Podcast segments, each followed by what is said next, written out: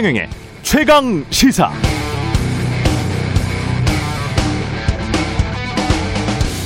네, 경쟁은 자본주의 활력을 불어넣습니다. 창의적 아이디어를 촉진하고 기업의 활력을 불어넣고 시장을 활성화시킵니다. 기업이 경쟁에서 가격이 싸지거나 새로운 상품 서비스가 나오면 그건 소비자에게 이득이 되죠. 그런데 그렇게 경쟁에서 승리한 소수 기업들이 독과점 구조를 형성하면 이야기가 달라집니다. 새로운 경쟁자의 출현이 힘들어지고 독과점 담합이 생겨나면서 소비자가 선택할 자유는 점차 사라지게 됩니다. 결국 소비자는 비슷한 상품을 비싼 비용 치르면서 울며 겨자 먹기로 사는 신세로 전락할 수 있습니다. 지금 우리 정치 구조는 어떤가요?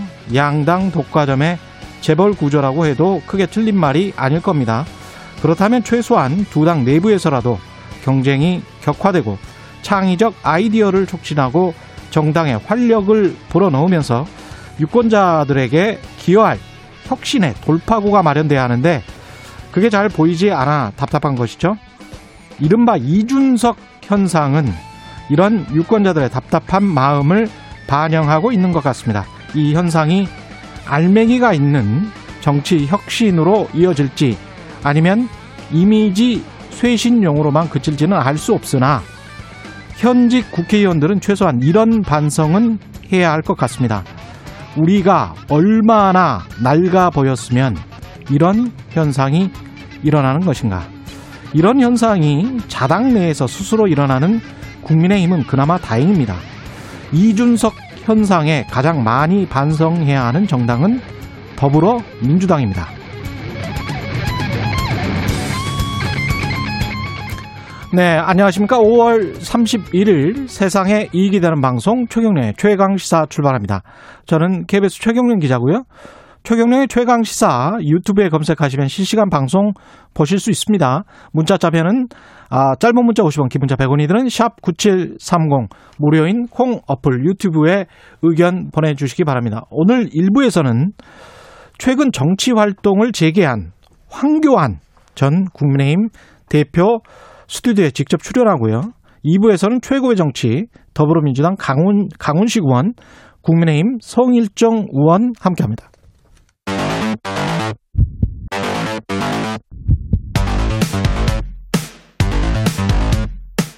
오늘 아침 가장 뜨거운 뉴스 뉴스 unboxing 네, 뉴스 unboxing 시작합니다. 민동기 기자, 김민아 시사평론가 나오셨습니다. 안녕하십니까? 안녕하십니까? 안녕하세요. 예. 지난주에 하호영 기자 작별 인사를 못하고 갔는데, 어, 네. 예, 하호영 기자는 작별을 했고요. 네. 예, 아, 작별 인사 못해서 너무 섭섭하긴 합니다. 밖에서 PD님이 네. 꽃다발을 전해주셨습니다. 예. 네. 그리고 김민아 평론가가 매일 나오기로 돼 있죠. 네, 뭐 오늘은 원래 예. 나오는 날이기도 했지만, 예. 네, 뭐 일주일 내내 오는 걸로. 예. 앞으로 뭐, 잘 부탁드립니다. 네, 하영 기자가 무슨 사연이 있어서 네, 예. 이 작별을 했는지는 제가 모릅니다만 예. 하호영 기자를 밀어낸 건 아니죠. 제가 뭐 네, 제가 민, 민 사실은 없으나 네, 뭐 그 어떻게 할까요? 민 사실은 없으나 조만간 네. 만나서 예. 자세한 얘기를 예. 듣기로 했습니다. 듣기로 했고. 네. 얀센 백신, 존슨앤존슨 제약회사에서 나온 거죠? 네. 이게 100만 명분이 도착 예정이네요. 이번 주에? 그러니까 한미 정상회담에서 약속한 55만 명분보다 두 배가량 늘어난 물량이고요. 예. 어, 30세 이상 예비군 민방위 대원 등에게 선착순 접종할 방침입니다. 예. 어, 얀센 백신은 아스트라제네카와 같은 이 바이러스 전달체 제품이기 때문에 어, 지금 예방접종 전문위원회가 30세 이상에게 접종하도록 권고를 했거든요. 예. 그러니까 아무래도 그 혈소판 감소성 혈전증이 희귀하지만 그렇죠. 부작용으로 나타난 바가 있기 때문에 예. 그래서 30세 이상에게만 접종하도록 권고를 했습니다. 예. 그리고 30세 미만 군 장병 음. 한 41만 4천 명 정도 되는데요. 음. 기존 계획대로 6월 중에 화이자 백신을 접종할 계획입니다. 이게 나이가 영향이 있어서 30세 이상만 하는 걸로. 예. 100만 명이면 이거는 한 방만 맞으면 그렇죠. 한 번만 접종하면 네. 끝나는 거죠. 끝나는 겁니다. 어. 그러니까 이게 한 번만 접종하면 이제 해결되는 그런 백신이기 때문에 예. 사실 두 번 접종하기 어려운 계층들 예를 음. 들면은 뭐 뭐 어떤 외국인 노동자 중에 이렇게 음. 소- 의사소통이 쉽게 안 되는 분들이라든지 음. 또는 이제 뭐 겨- 벼거지 거주자라든지 뭐 원양어선 선원이라든지 이런 분들을 대상으로 맞추면 이제 가장 좋은 그런 백신이긴 하거든요. 그렇긴 하겠네요. 하지만 예. 이제 미국에서 제공을 할 때 명분이 이제 군 장병들에게 이제 접종하는 것이다라고 했기 때문에 그렇죠. 그런 이제 그런 부분보다는 네. 지금 말씀하신 대로 예비군이나 민방위인 접종을 하게 된 것인데요. 예. 아 가장 좋은 그림은 이제 미국에서 제공한 백신을 바로 이제 군 장병들에게 맞히는 게 30세 음. 미만 장병들에 게 맞히는 게 가장 좋지만 일단은 이것도 FDA 승인을 받은 이제 백신이긴 하기 때문에 음. 어쨌든 그리고 원래 이제 약속한 분량보다 더 많이 들어왔기 때문에 예. 우리에게 어쨌든 좋은 일인 것 같긴 하- 합니다. 왜냐하면 이게 결국은 예. 어, 지금 쭉 말씀하셨지만 얀센 백신을 다른데 투입하고 음. 원래 이제 그 부분에 투입됐어야 될 파이자 백신을 이제 30세 미만 군 장병들에게 또 추가로 맞힐 수가 있게 된 것이기 때문에 예. 전체 백신의 총량 대비로 따지면은 사실은 뭐 이 100만 명분이 더 추가된 것은 분명히 이제 우리에겐 도움이 되는 일이긴 하죠. 사실은 200만 분량인 거죠. 도수로 따지면 다른 백신과 비교를 음, 한다면 그렇죠. 그리고 다른 그렇죠. 백신하고 이제 비교하면 이제 그런 효과가 있는 것이죠. 그렇죠. 네. 예. 존슨앤존슨 백신 같은 경우는 미국 FDA 승인을 받았고 네. 미국에서 실제로 접종을 지금 하고 있습니다. 네. 그러니까 미국은 모더나, 화이자, 존슨앤존슨 이 얀센 백신 네. 이세 가지를 세. 접종을 하고 있습니다. 그리고 국내 주한미군의 경우에도 그 말씀하신 그 세 가지 백신이 다 들어와서 이제 주한미군 대상으로 접종이 됐거든요. 예. 그렇기 때문에 사실 이 얀센 백신이 들어온 거에 대해서 아스트라제네카와 비슷한 이제 논란이 있다고 해서 여러모로 이제 뭐 여기에 대해서 의구심을 가질 수도 있는데 예. 그 청취자분들도 그렇고 예. 근데 그럴 필요는 전혀 없는 백신이다라는 이제 점을 분명히 해야 될 필요가 있습니다. 그렇습니다. 미국에서 거의 뭐 천만 명 가까이 지금 맞았으니까요. 네. 네. 피포지 관련해서는 어떤 이야기가 오갔습니까? 오늘 곧 있으면 문재인- 개막할 것 같은데. 예, 문재인 대통령이 이 개회사에서요. 어, 2025년까지 기후 녹색 공적 개발 원조를 대폭 늘리겠다. 그래서 녹색 회복이 필요한 개발도상국을 돕겠다라는 점을 강조를 했고요. 음. 그리고 지속 가능한 연대를 위해서 400만 달러 규모의 기금을 신규로 공유하겠다라고도 밝혔습니다. 근데 환경 단체들이 어제 그 앞 동대문 플라자 앞에서 이제 기자회견을 했거든요. 디- 동대문 디자인 플라자 앞에서. 근데 공허한 말뿐이 아니라 좀 과감한 행동에 나설 것을 촉구를 했습니다. 그러니까 시민단체들 주장은 아무래도 뭐 어제 그 회의를 보시면 아셨겠, 아셨겠지만 수소차를 운전하는 대통령하고 예. 아, 그런 뉴스가 이제 도배가 되다 보니까 기후위기라는 본질보다는 녹색을 입은 기업 박람회장이 되는 것 아니냐 이런 우려가 있었다라는 점을 지적을 했고요. 기업 성장 이쪽으로만 치중한 거 아니냐 뭐 그렇죠. 이런 이야기였겠네요. 그리고 예. 정부가 녹색 성장이라는 말을 내세우지 말고 음. 파리 협정에서 약속한 온실가스 감축 계획을 이행을 하고 토건 사업을 멈추라 이렇게 정부의 시민단체들은 또 요구를 했습니다. 참 이거는 사실은 균형을 맞춰가기가 쉽지는 않은 문제입니다. 예. 그렇습니다. 반드시 이제 지금 이제 여러 가지 국제적인 어떤 정세나 이런 차원에서 예. 기후 위기와 관련된 대응 이런 것들에 대한 담론을 우리가 주도하면서 뭔가 전반적인 어떤 우리가 우리가 처한 여건들을 좋게 만들고 음. 이런 이익이 분명히 있기 때문에 사실은 이 의제를 주도하는 모양새를 우리가 갖추는 것인데 예. 실제로 기후 변화를 위한 이제 행동을 이제 이행한다는 것은 예를 들면 지금 뭐 온실가스 감축 목표를 이제 좀 감축 얼마나 할 것인지를 추가적으로 확정해서 발표해야 된다 이렇게 요구하고 있지만 이걸 맞추기 위해서 또 감수해야 되는 여러 가지 어떤 문제들이 있을 수가 있거든요. 아이, 가령 그럼요. 이제 예. 성장률이나 이런 부분에 영향을 미칠 수 있는 그런 그렇죠. 저 경제 여건이나 이런 것들을 산업 구조를 변화시킨다든지 당장 일자리가 문제가 되기 그렇죠. 때문에 예. 그 산업 구조를 변화시키는 과정에서 지금 말씀하신 고용 형태나 이런 것들의 변화로 인해서 음. 일자리 불안 이런 게 불거질 수 있기 때문에 사실 어제도 민주노총 등이 이 요구를 했거든요. 음. 이게 좋은 건데 예. 이러한 산업을 전환하는 대상에서 일자리를 잃을 위기에 놓인 노동자들이 있다. 그렇기 예. 때문에 고용 안전 대책이 같이 포함돼야 된다. 음. 이 주장을 하고 있고 그래서 단지 기후 변화를 위한 여러 가지 기술이나 뭐 이런 것들을 넘어서서 사실은 전반적인 어떤 사회 구조의 변화가 같이 이제 촉발돼야 되는 그런 예. 과제입니다. 이게.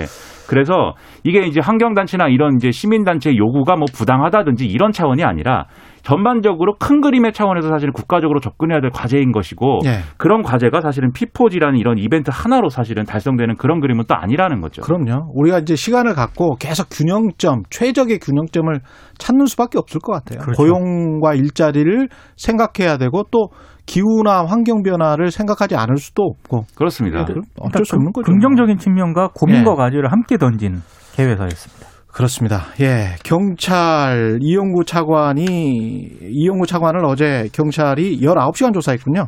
굉장히 오랜 시간 동안 조사를 했는데요. 예. 일단 크게는 두 가지입니다. 이용구 증- 법무부 차관이죠. 예, 법무부 차 이제 사의 표명을 했으니까 사의 표명을 전. 차관이라고 해야 될것 예. 같은데 증거인멸 교사 혐의로 피의자 신분으로 불러서 조사를 했습니다. 음. 그러니까 택시기사 폭행 사건과 관련해서 아, 폭행 사건 직후에 피해자인 택시 기사에게 연락해서 합의를 시도를 했다. 그리고 당시 상황이 담긴 블랙박스 영상 삭제를 요구하는 그런 혐의를 받고 있고요. 또 다른 한 축은 음. 경찰의 부실 수사 의혹이거든요. 예. 이거는 지금 검찰하고 경찰 진상 조사단이 함께 지금 조사를 하고 있는데 일단 당시 서초경찰서 수사관이 블랙박스 영상을 보고도 덮은 경위 이걸 지금 아. 검찰이 수사를 하고 있고 덮었다. 네, 네. 경찰 진상조사단은 당시 그 서, 초 경찰서 생활안전과가 이 차관이 초대 공수처장 후보로 거론된다는 내용 등을 사전에 인지하고 있었다. 음. 이런 부분에 대해서 지금 조사를 벌이고 있습니다. 그러니까 이런 음. 것들이 이부 이 이용구 차관이 이 정권에서 굉장히 유력한 이 인사이기 때문에 그래서 이제 경찰이 봐주기를 하고 은폐를 하고 덮은 것인지 음. 아니면 그러한 사정을 뭐 몰라 몰라 처음에 몰랐다고 했는데 음. 이후에 지금 말씀하신 것처럼 추가 보도나 이런 걸 통해서 이제 좀 확인된 바에 의하면 알았다는 거 아닙니까? 공수장 후보로 거론될 만한 그러한 인사다라는 걸. 예. 근데 그런 것을 몰랐다고 했는데 알았다고 했기 때문에 그러면 이게 기존의 어떤 해명과는 달리 음. 그런 거 뭐 잘 몰랐고 이게 유력 인사라는 거잘 몰랐고 그런 것을 뭐 고려한 그런 조사가 아니었다라고 했지만 음. 그렇지 않은 거 아니냐 이런 의심이 더 강해질 수밖에 없는 그런 이제 상황인 건 맞죠. 음. 다만 이제 실제로 그런 것들이 벌어졌는지는 추가로 확인을 해야겠습니다. 왜냐하면 상부에 어떻게 보고를 했는지 그러면 음. 이 사건에 대해서 그 상부가 지시 어떤 보고를 받고 어떤 지시를 했는지 이런 것들이 확인돼야 되는데 음. 일단 서초 경찰서는 이런 식으로 좀 얘기를 하고 있어요. 이게 관내에 워낙 변호사가 많다. 변호사가 많기 때문에 누구든 잡혀오면 이 법리를 파악한다든지 이런 것들을 또 섬세하게 할 수밖에 없다. 그 왜냐하면 매뉴얼대로 했다 이 해명이더라고요. 매뉴얼대로 했다. 네네네. 이, 이게 이용구 차관이 봐주기 수사가 됐다라는 것의 핵심 의혹 중에 하나가 특가법상에 그걸 적용해야 되는데 음. 단순 폭행 뭐 이렇게 관계 문제 아니냐 이런 지적이 있는 거잖아요. 그렇죠. 거기에 대해서 운행 중인 차량이었으면 이제 특가법이 되는 그렇죠. 거죠. 예. 그렇습니다. 그것도 사실은 또 논란이 또 있는데 그렇죠. 어쨌든 예. 이걸 어떻게 적용할지를 놓고 사실은 봐주기 수사를 했다 는 이제 의혹이 있기 때문에 음. 거기에 대해서 워낙 변호사가 많다라고 이제 해명을 하고 있는 그런 상황인데 과연 이게 국민들 듣기에는 이제 통상적인 거냐? 예, 음. 자연스러운 해명이냐 이런 것들은 좀 의문이 남죠. 서초서 경찰관이 블랙박스 영상을 확인하고도 영상이 없다고 한 거는 사실인 거고 네. 그렇습니다. 사건 발생 이튿날 형사과장이 휴일인데 출근해서 이용구 차관 혐의에 대한 법리 검토를 지시한 사실 이것도 이제 사실이면 네. 이거는 통상적인 거는 아닌 것 같은데 서초 예. 경찰서는 통상적이다라고 일단 해명을 하고 있습니다. 그 경찰서의 형사과장이 경찰서에서는 꽤 높아요. 그럼요. 예. 네. 꽤 높아요. 통상적인 사건에서 휴일인데 출근하는 경우가 글쎄요. 제 기자의 상식으로는 뭐 그렇게 많지는 않습니다. 네, 이게 이게 통상적이라고 하는 예. 것은 아까도 말씀드렸듯이 서초서는 특별하다 이 얘기를 하고 있는 겁니다. 아, 그러니까 이제 아까 이제 변호사가 워낙 네, 많으니까 네. 그렇습니다. 사고 나려면 서초 쪽에서 사고 나야 된다. 뭐 네. 이런 이야기인가요? 변호사분들은 네, 예. 서초를 많이 왔다 갔다 예. 의무적으로라도 그렇게 하는 서초는 것인가. 법조인들이 많아요 원래. 예, 네. 원래 많아요. 거기에 또 많이 사시기도 하고. 네. 예. 검사, 판사, 변호사. 조국 회고록을 두고 정치권이 약간 좀 시끄럽죠. 그러니까 조국 전 장관이 네. 이제 지금 뭐 책을 낸다고 하는데 예. 책이 실제로 나오는 거는 내일인 것 같습니다. 근데 음. 이제 일부 내용들이 벌써 언론에 이제 보도가 돼서 예. 이게 상당히 이제 파장을 일으키고 있는데 음. 가령 이, 이 회고록의 내용이라는 것은 본에 대한 어떤 검찰 수사나 그 다음에 이 정권에 대한 검찰 수사 이런 것들이 윤석열 전 검찰총장의 어떤 정치적인 여러 가지 생각 그런 것들을 이제 가지고 불순한 동기로 이제 시작된 것이고 진행됐다. 이게 이제 핵심이라고 보이고요. 그리고 본인에 대한 가족이 뭐 이렇게 여러 가지 이제 수사를 받는 과정에서 받았던 어떤 좀 여러 가지 억울한 면들에 대해서 본인의 억울한 심경을 토로하는 이런 내용으로 이제 보도가 되고 있습니다. 여기에 대해서 국민의힘은 일단 조국 전 장관에 대해서 다시 한번 이제 집중포화를 퍼붓는 이런 전략으로 나오고 있고요. 그래서 내로남불이라든가 결국 아파 찬스 이런 것들은 본인도 인정하고 있는 거 아니냐 이런 점을 강조하면서 뭐하러 이런 책을 내서 또 이런 이제 좀 어, 국론 분열을 일으키느냐 이렇게 접근하고 있는 것 같은데 음. 지금 여당의 속내는 상당히 복잡한 그런 상황일 것 같습니다. 왜냐하면 일단 전당대 전당대회도 전당대 뭐 이 국민의힘의 전당대회도 효과도 있지만 이쪽에 사실은 그 어, 여당의 경우에는 대권주자들의 경쟁 구도가 있는 거 아니겠습니까? 근데 이제 이 대권주자들의 입장에서는 사실은 여당의 이제 주요한 이제 이 책임당원 권리당원들이라던가 이런 분들의 표심이 이제 중요하다고 생각을 하는데 그렇기 때문에 사실은 이낙연 전 대표라든지 정세균 전 국무총리라든지 이 조국 전 장관의 회고록에 대해서 상당히 이제 이런 것들에 대한 억울함을 풀어야 된다 이런 식의 접근을 지금 하고 있는 거거든요. 예. 하지만 당 지도부 입장에서는 이제는 조국 전 장관 문제에 대해서 좀 벗어나서 새로운 의제나 이런 것들을 얘기를 하고 싶은데 음. 또 이거에 대한 입장 표명을 해야 되는 거냐 이러한 사실은 고민이 있다는 것이죠. 네. 그 그런- 책이 근데 6월 1일 날에 정식 발간되는 거죠. 그러니까 지난주부터 이제 관련 내용들이 보도가 되기 시작했는데요. 예. 어, 일단 조국 전 장관 페이스북을 보니까 음. 왜 자기가 책을 냈는가에 대한 이런 좀 긴 글을 좀 적어 놓긴 했더라고요. 결국은 내용이 중요하겠죠. 그러니까 예. 책을 읽어보고 얘기를 해야 되는데 그렇습니다. 솔직히 그 조국 전 장관이 페이스북에 남긴 글을 보면은 음. 그 재판이라든가 자기에 씌워진 혐의 있지 않습니까? 예. 이런 부분보다는 음. 그동안 언론 보도를 통해서 굉장히 잘못된 그런 내용들, 그러니까 음. 오보가 많았는데 예. 그런 부분에 대해서는 본인이 바로잡고 싶었다 이런 취지의 페이스북으로 글을 썼기 때문에 오보가 많았던 것도 사실이고요. 네. 예. 그래서 책을 좀 정확하게 읽어보고 얘기를 예, 좀 해야 않을까. 사실은 요거는 책을 정확히 읽어봐야 될 것 같아요. 왜냐하면 6월 1일부터 서점에 이렇게 배포가 된다고 하니까 그거 관련해서는 조금 더 읽어보고 상황이 더 들어오면 벌써 벌써 예. 베스트셀러에 막 오르고 뭐 그래요? 엄청나다고 사전. 합니다. 네. 사전 예약 때문에 네. 그리고 여당 일부 지지자들은 이 책을 사는 이 예약 구매하는 것으로 음. 이 조국 전 장관에 대한 지지 의사를 막 표명해야 된다. 예. 이렇게 막 번지고 있는 그런 상황이라고 하니까 음. 이 책이 나오든 나오는 것과 안 나오는 것 그리고 내용이 어떻든 이런 건 벌써 다 떠난 문제인 것 같고 이미 정치적으로 뜨거운 사안이 돼버렸어요 이미. 알겠습니다. 뉴스 unboxing 민동기 기자 김민아 시사평론가였습니다. 고맙습니다. 고맙습니다. KBS 라디오 최경영의 최강 시사 듣고 계신 지금 시각은 7시 36분입니다. 오늘 하루 이슈의 중심. 당신의 아침을 책임지는 직격 인터뷰. 여러분은 지금 KBS 1라디오 최경영의 최강 시사와 함께하고 계십니다. 네, 오늘 1부에서는 최근 방미후 자가격리 마치고 본격적인 음, 정치행보 나선 분입니다. 황교안 국민의힘 전 대표 만나봅니다. 자가격리를 끝낸 첫 행보로 구의역을 찾았었고요. 대권 도전을 위한 구체적인 행보에 나선 게 아닌가 그런 관측도 나오고 있습니다. 황교안 국민의힘 전 대표 정 국무총리 나오셨습니다. 안녕하세요. 예, 안녕하세요. 예. 반갑습니다. 예. 현직 계실 때부터 지금까지 라디오 방송 인터뷰는 처음이시죠? 아유, 아니죠. 아닙니까? 라디오, 라디오 방송도 네. 많이 나가고. 많이- 많이 나오셨어요? 예, 예. 최근에는 예. 처음입니다. 아, 최근에는 예, 처음이시구나. 뭐, 뭐 라디오 방송이니까 그냥 뭐 예. 전화로 하면 된다 고 그러는데 예.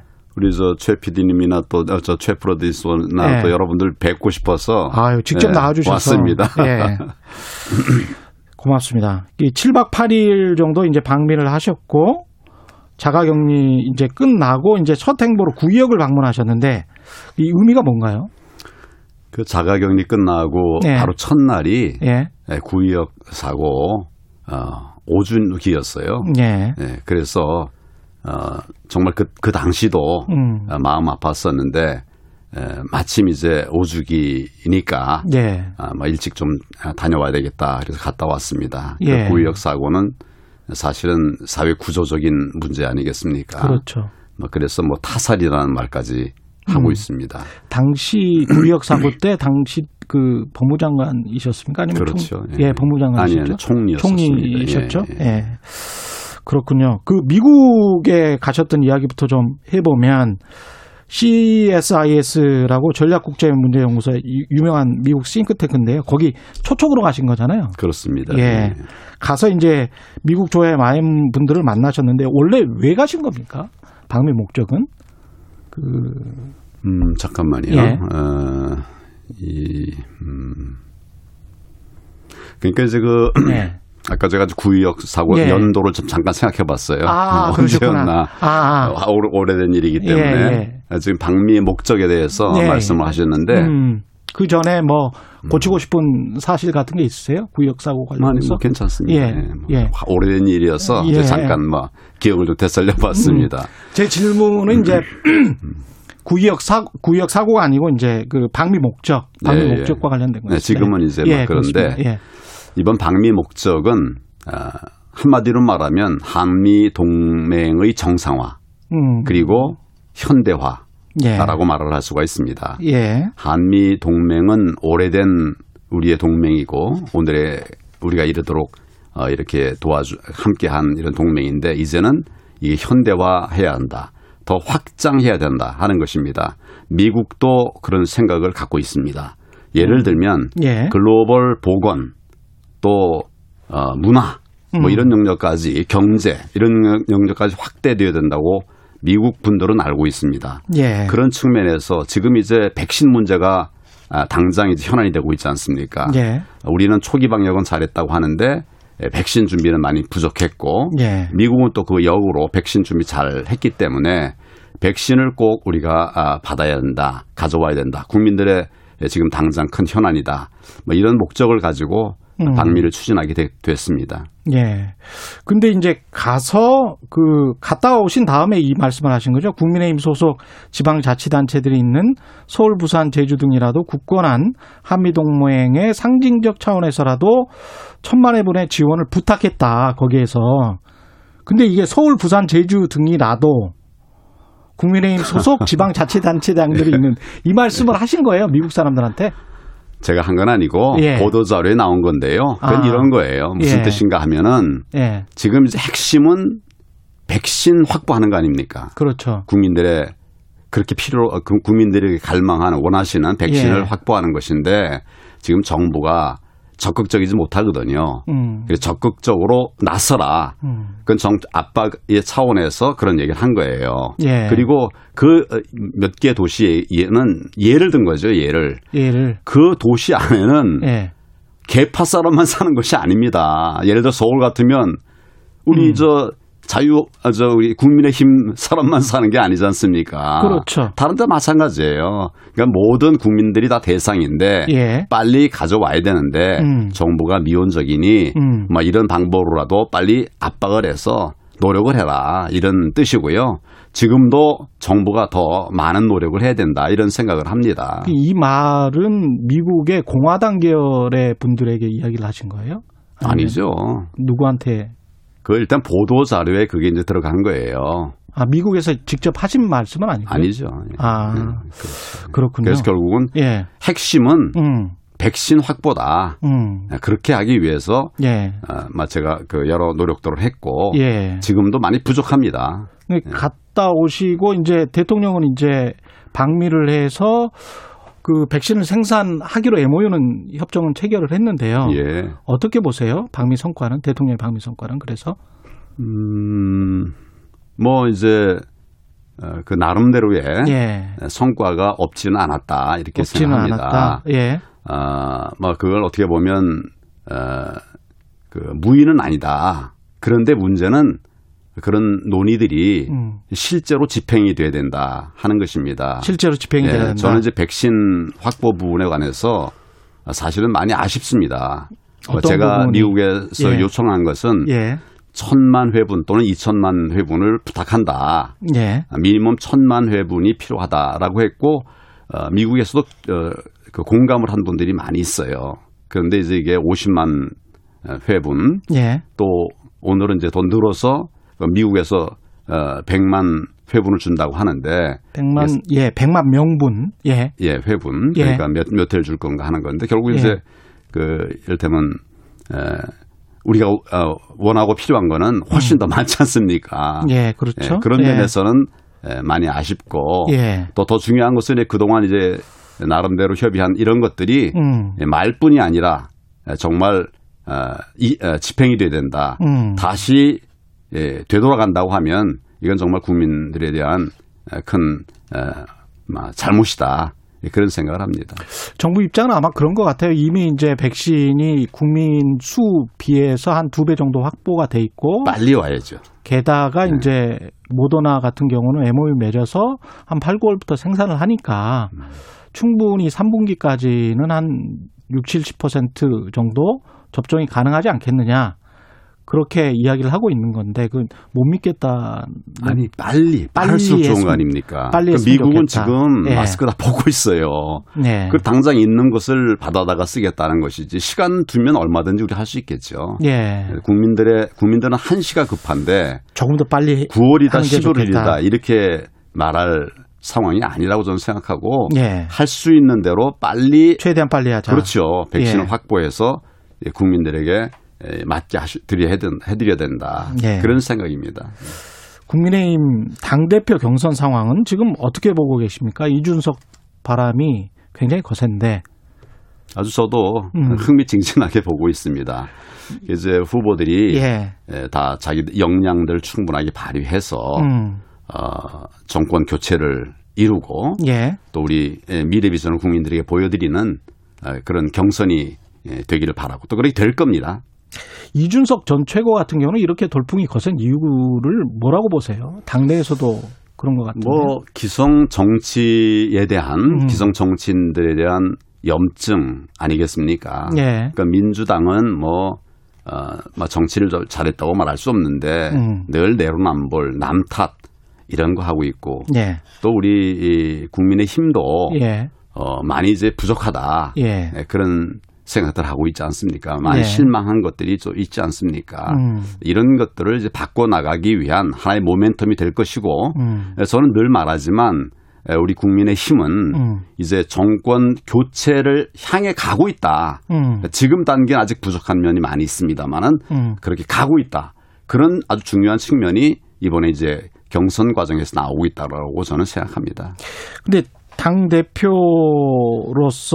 나경원 후보 같은 경우는 특정 후보 유승민 후보를 지원하는 대통령 후보로 지원하는 이- 이준석 후보가 되면 통합의 걸림돌이 될 것이다 이런 말을 했는데요. 어떻게 보십니까? 어, 저는 뭐 편가르기 하거나 음. 개파 활동하는 것을 하지 말자라고 우리 당 안에서 계속 얘기를 했고 뭐 예. 거의 다 없어졌습니다. 예. 뭐 근데 이제 당, 다만 당, 같은 당 안에서라도 음. 다양한 의견을 표출하는 것은 저는 뭐 나쁘지 않다라고 생각합니다. 음. 그런 다양한 의견들이 모아서 예. 어, 정말 저 국민들이 신뢰할 만한 당이 되는 거 아니겠습니까? 음. 민주당은 아마 친문, 뭐 독주 음. 그 외에 다른 것이 허용이 안 될 것 같아요. 음. 어, 저, 저는 이번 당에서 이런 다양한 이야기가 이렇게 오가는 것은 음. 좀 바람직한 일이라고 생각하고 다만 이런 것들을 이제 승리로 모아가는 예. 그런 과정으로 삼아야지 예. 서로 싸우는 과정으로 그치면 안 된다. 예. 예, 그런 생각은 명백합니다. 국민의힘 입장에서는 뭐 어떻게 해야 될까요? 정권 교체를 위해서는 당 대표가 어떻게 보십니까? 이준석 대표가 되는 게 좋습니까? 나경원 대표나 뭐 주호영 대표가 되는 게 좋- 다른 분들이 중진 분들이 되는 게 좋습니까? 어떻게들 보실까요, 국민들은? 아니 그이 모든 분들이 예, 총리님은 어떻게 보시는지 에, 역량을 다 예. 발휘를 해서 예. 아, 우리 당이 국민들에게 정말 신뢰 받을 만한 당으로 변해 간다고 하면 예. 국민들께서 아주 현명한 판단을 하실 겁니다. 뭐 그런 걱정 미리 안 해도 될 것 같습니다. 그래요? 예. 예. 하나의 큰 변화 아니겠습니까? 바람이고. 그렇죠. 예, 그런 예. 윤석열 전 총- 총장 같은 경우는 영입을 꼭 해야 되는 걸로 보시는 거죠? 어떻게 보세요? 저는 지금 이제 에, 우리의 과제는 음. 정권 교체라고 생각합니다. 예. 지금 국민들이 이 정, 정부 미- 정권 밑에서 얼마나 힘들어 하십니까? 음. 뭐 정말 집 마련하기도 힘들고 예. 뭐 어떻게 보면 음, 의식주에 그 주 문제가 해결되지 않고 있지 않습니까? 예. 민생은 정말 어, 막 힘들어지고 소상공인 제일 힘들다고 그러잖아요. 예. 이거 반드시 막아내야 됩니다. 교체해야 됩니다. 예. 그러려고 그러면 많은 분들이 모여야 돼요. 음. 뭐 너는 되고 너는 안 된다. 뭐 이럴 때가 아니고 음. 어떻게 보면 이제 헌법 가치를 같이 하는 이런 모든 분들은 다 힘을 합해야 된다. 음. 그런 생각입니다. 그래서 뭐 윤석열도 들어오고 아. 지금 거론되는 이런 분들이 다 다녀와서 예. 그러니까 뭐 제3지대도 얘기하지만 그것도 음. 생각할 수는 있지만 예. 벌써 시간 지금 없지 않습니까? 그렇죠. 뭐 당 만들고 밖에 가서 음. 이렇게 해서 통합하고 그럴 시간이 없어요. 저는 어, 함께 모여서 우리 저 국민의힘 안에 모여서 음. 우리 당 안에 누구 뭐내 목 얘기할 사람 없습니다. 음. 제가 통합할 때 저를 내려놓고 통합을 한 거거든요. 예. 공청화 정도 마찬가지고요. 음. 그래서 지금은 다 뭉쳐서 이제 대의가 뭐냐면 결국 정권 교체해서 국민들 살 수 있는 나라 만들자. 음. 그거 아니겠습니까?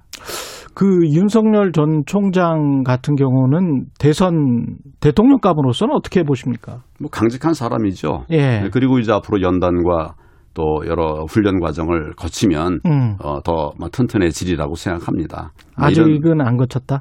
아니 그런 과정. 어, 지금 뭐 완전한 예. 사람 어디 있겠습니까? 예, 완전하지는 않다. 그럼요. 예. 어느 후보도. 예. 음. 그리고 다- 또 이제 정치를 어, 본격적으로 하게 되면 예. 많은 또 이렇게 공격들이 있을 거 아닙니까? 그렇죠. 네, 그런 연단들을 통해서 예. 어, 정말 이제 진주가 만들어지는 것이죠. 그래서 이런 인재들은 저는 많을수록 좋다 이런 음. 생각입니다. 음. 대표님은 어떻게 하실 거예요? 지금 뭐 여러 번 말씀드렸는데, 예. 뭐제 목표는 예. 어, 정권 교체를 이루는 것입니다. 에, 그것을 위해서 제가 음. 할수 있는 모든 걸 다 할 겁니다. 뭐 제가 언젠가 음. 문직이라도 하겠다. 문직이라도 하겠다. 그럼요. 국민들을 예. 위해서는 겨- 정권 교체가 반드시 필요합니다. 그 후보는 나가실 생각이세요? 제 생각은 지금 정권 교체가 오로지 큰 유일한 목표입니다. 유일한 목표이기 때문에 뭐 나가든 안 나가든 뭐 뭔가는 하겠다. 지금 말씀드린 것처럼 예. 이게 그냥 정부가 음. 엉터리로 해도 괜찮은 게 아니라 예. 당장 망가지는 것이 힘들어지는 게 국민 아닙니까? 그렇죠. 그냥 보고 있을 수는 없죠. 아니 근데 저는 그 언론인 입장에서 예, 예. 이 말씀을 정확히 구체적으로 해석을 해야 되기 때문에 이걸 대권 도전이라고 그 받아들여야 되는 건지 아닌지 그 말씀을 좀 부탁드리는 거예요. 뭐 그냥 제가 예. 정권 교체가 제 목표다. 정권 교체가 예, 제 목표다. 예, 그, 거기까지 받아주시죠. 예. 예. 뭐 대권 도전이라고 받아들여야 될 것 같기도 하고요. 예. 홍준표 의원 복당은 어떻게 해야 될까요? 지금 뭐 우리 예. 본래 당원이었고 예. 당 대표 하지 않았습니까? 예. 제가 지금 거듭 말씀드리다시피 힘을 다 모아야 됩니다. 예. 그래서 어, 홍준표 대표도 당에 들어와야 되고 음. 지금 여러분들이 걱정하는 것처럼 음. 홍준표 대표가 음. 우리 당에 해가 될 일을 하지 않을 겁니다. 음. 뭐 옛날 찾고 생각하고 그럴 게 아니라 예. 지금 오늘 시점에 봐서 예. 에, 저는 다 힘을 모아야 된다 이런 생각합니다. 예. 이, 이- 이런 말씀 드리기 죄송한데 이 그 황 대표님 그 재등판에 대해서 당 내에서 뭐 약간 좀 다시 도로왕국당 이 분위기가 되는 거 아니냐 이미지가 좀 안 좋아지는 거 아니냐 뭐 이런 어 주장을 하시는 분들이 있단 말이죠 어떻게 생각하세요? 지금 이제 우리는 정권 교체를 위한 이기기 위한 큰 길을 가고 있습니다. 예. 거기는 너나 할 것 없이 같이 가야 되죠. 같이 뭐 가야 여러 된다. 프레임으로 여기 예. 잘라내고 저기 잘라내고 그럴 일은 아니라고 저는 생각합니다. 아, 그렇군요. 그러면 김동연 전 경제부총리랄지 뭐 최재형 감사원장이랄지 이름 나오는 사람들이 많지 않습니까? 야권 예, 주자로. 예, 예. 이런 분들도 다 그냥 어떤 대통합 차원에서 할 수 있으면 다 경선에 참가했으면 좋겠다 이런 입장이신가요? 그리고 다라기보다도 예. 우리가 이제 우리 당이 지향하는 목표가 있지 않습니까? 그리고 그 뜻에 같이 한다면 예. 그러면 뭐 역량 있는 모든 분들이 함께하면 좋죠. 김동연 어, 아. 뭐 총장 예. 아주 저 소중한 자원이라고 저는 생각하고 아주대 충장 했죠. 예. 네, 예. 그리고 또 우리 저 에, 최재형 예. 어, 이제 감사원장. 감사원장 이지만은 예. 어, 지금 국민들이 이제 많은 박수를 좀 보내드리고 있지 않습니까? 음. 뭐 이런 분들이 다 모여서 우리가 정말 빅 텐트를 쳐서 음. 정권 교체를 반드시 이뤄내고 국민을 지켜내다 국민의 삶을 회복시켜내야 된다. 예. 그것이 우리의 대의다. 저는 그렇게 생각합니다. 그러면 거기에는 국민의당 안철수 대표도 포함이 됩니까? 아 물론이죠, 같이. 그래서 제가 전에도 한번 예. 저 안철수 대표에게 음. 아 그 그 얘기를 좀 할 필요가 있네요. 예. 저 2017년도에 2019년도에 이제 제가 대통합 음. 자유파 정당들의 대통합을 이제 추진을 했습니다. 예. 그때 이제 에, 그 안철수 대표 쪽과도 음. 그 협의를 했어요. 예. 뭐 유승민 대표 쪽 또 뭐 다른 그 현존하는 정당들하고 다 협의를 했고 음. 어 정말 내가 내 아, 우리를 내려놓겠다. 우리 제1야당이고 뭐 거대 야당이지만 우리를 내려놓겠다 이런 자세를 가지고 예. 쭉 했어요. 예. 그래서 이제 유승민 대표도 들어왔고 지금 뭐 통합이 이루어지지 않았습니까? 음. 2020년. 예. 근데 그때 안철수 대표도 사실은 생각이 전혀 없었던 건 아닙니다. 아. 안철수 대표와 함께 하던 이런 의원들은 사실은 다 뜻을 같이 했었어요. 아. 그래서 이제 뭐 흩어져서 들어온 분도 있고요. 음. 그래서 그리고 안철수 대표도 이제 그 지역 후보를 내지 않은 거 아닙니까? 예. 예, 그런 것들이 결국 이제 통합의 과정이라고 저는 생각을 해- 하고 음. 안철수 대표도 지금 대의가 뭔지를 알기 때문에 음. 결국은 같이 하리라 같이 할 생각하고 것이다. 또 같이 해야만 정권 교체가 이루어집니다. 음. 네. 알겠습니다. 전반적으로 그 통합 정권 교체 이런 말씀을 하셨습니다. 예. 말씀 감사하고요. 황교안 국민의힘 전 대표였습니다. 고맙습니다. 예, 감사합니다. KBS 수고하셨습니다. 라디오 최경영의 최강 시사 1부는 여기까지입니다. 감사합니다.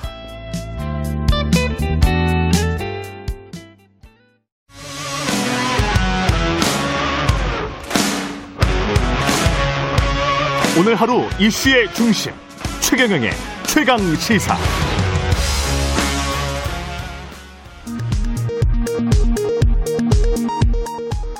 라디오 정보센터 뉴스입니다.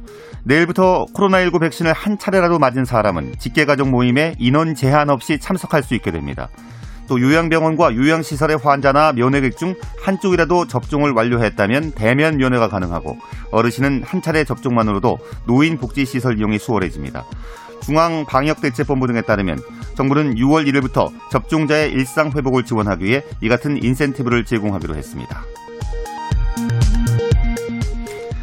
미국 플로리다주 마이애미에서 현지 시간으로 30일 총기 난사로 2명이 숨지고 20명의 이상의 부상자가 발생했다고 현지 경찰이 밝혔습니다.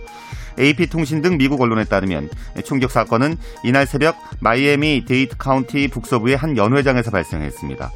무장괴한 3명이 연회장 밖에 모여있던 사람들을 향해 무차별적으로 총을 난사한 뒤 도주했다고 경찰은 밝혔습니다.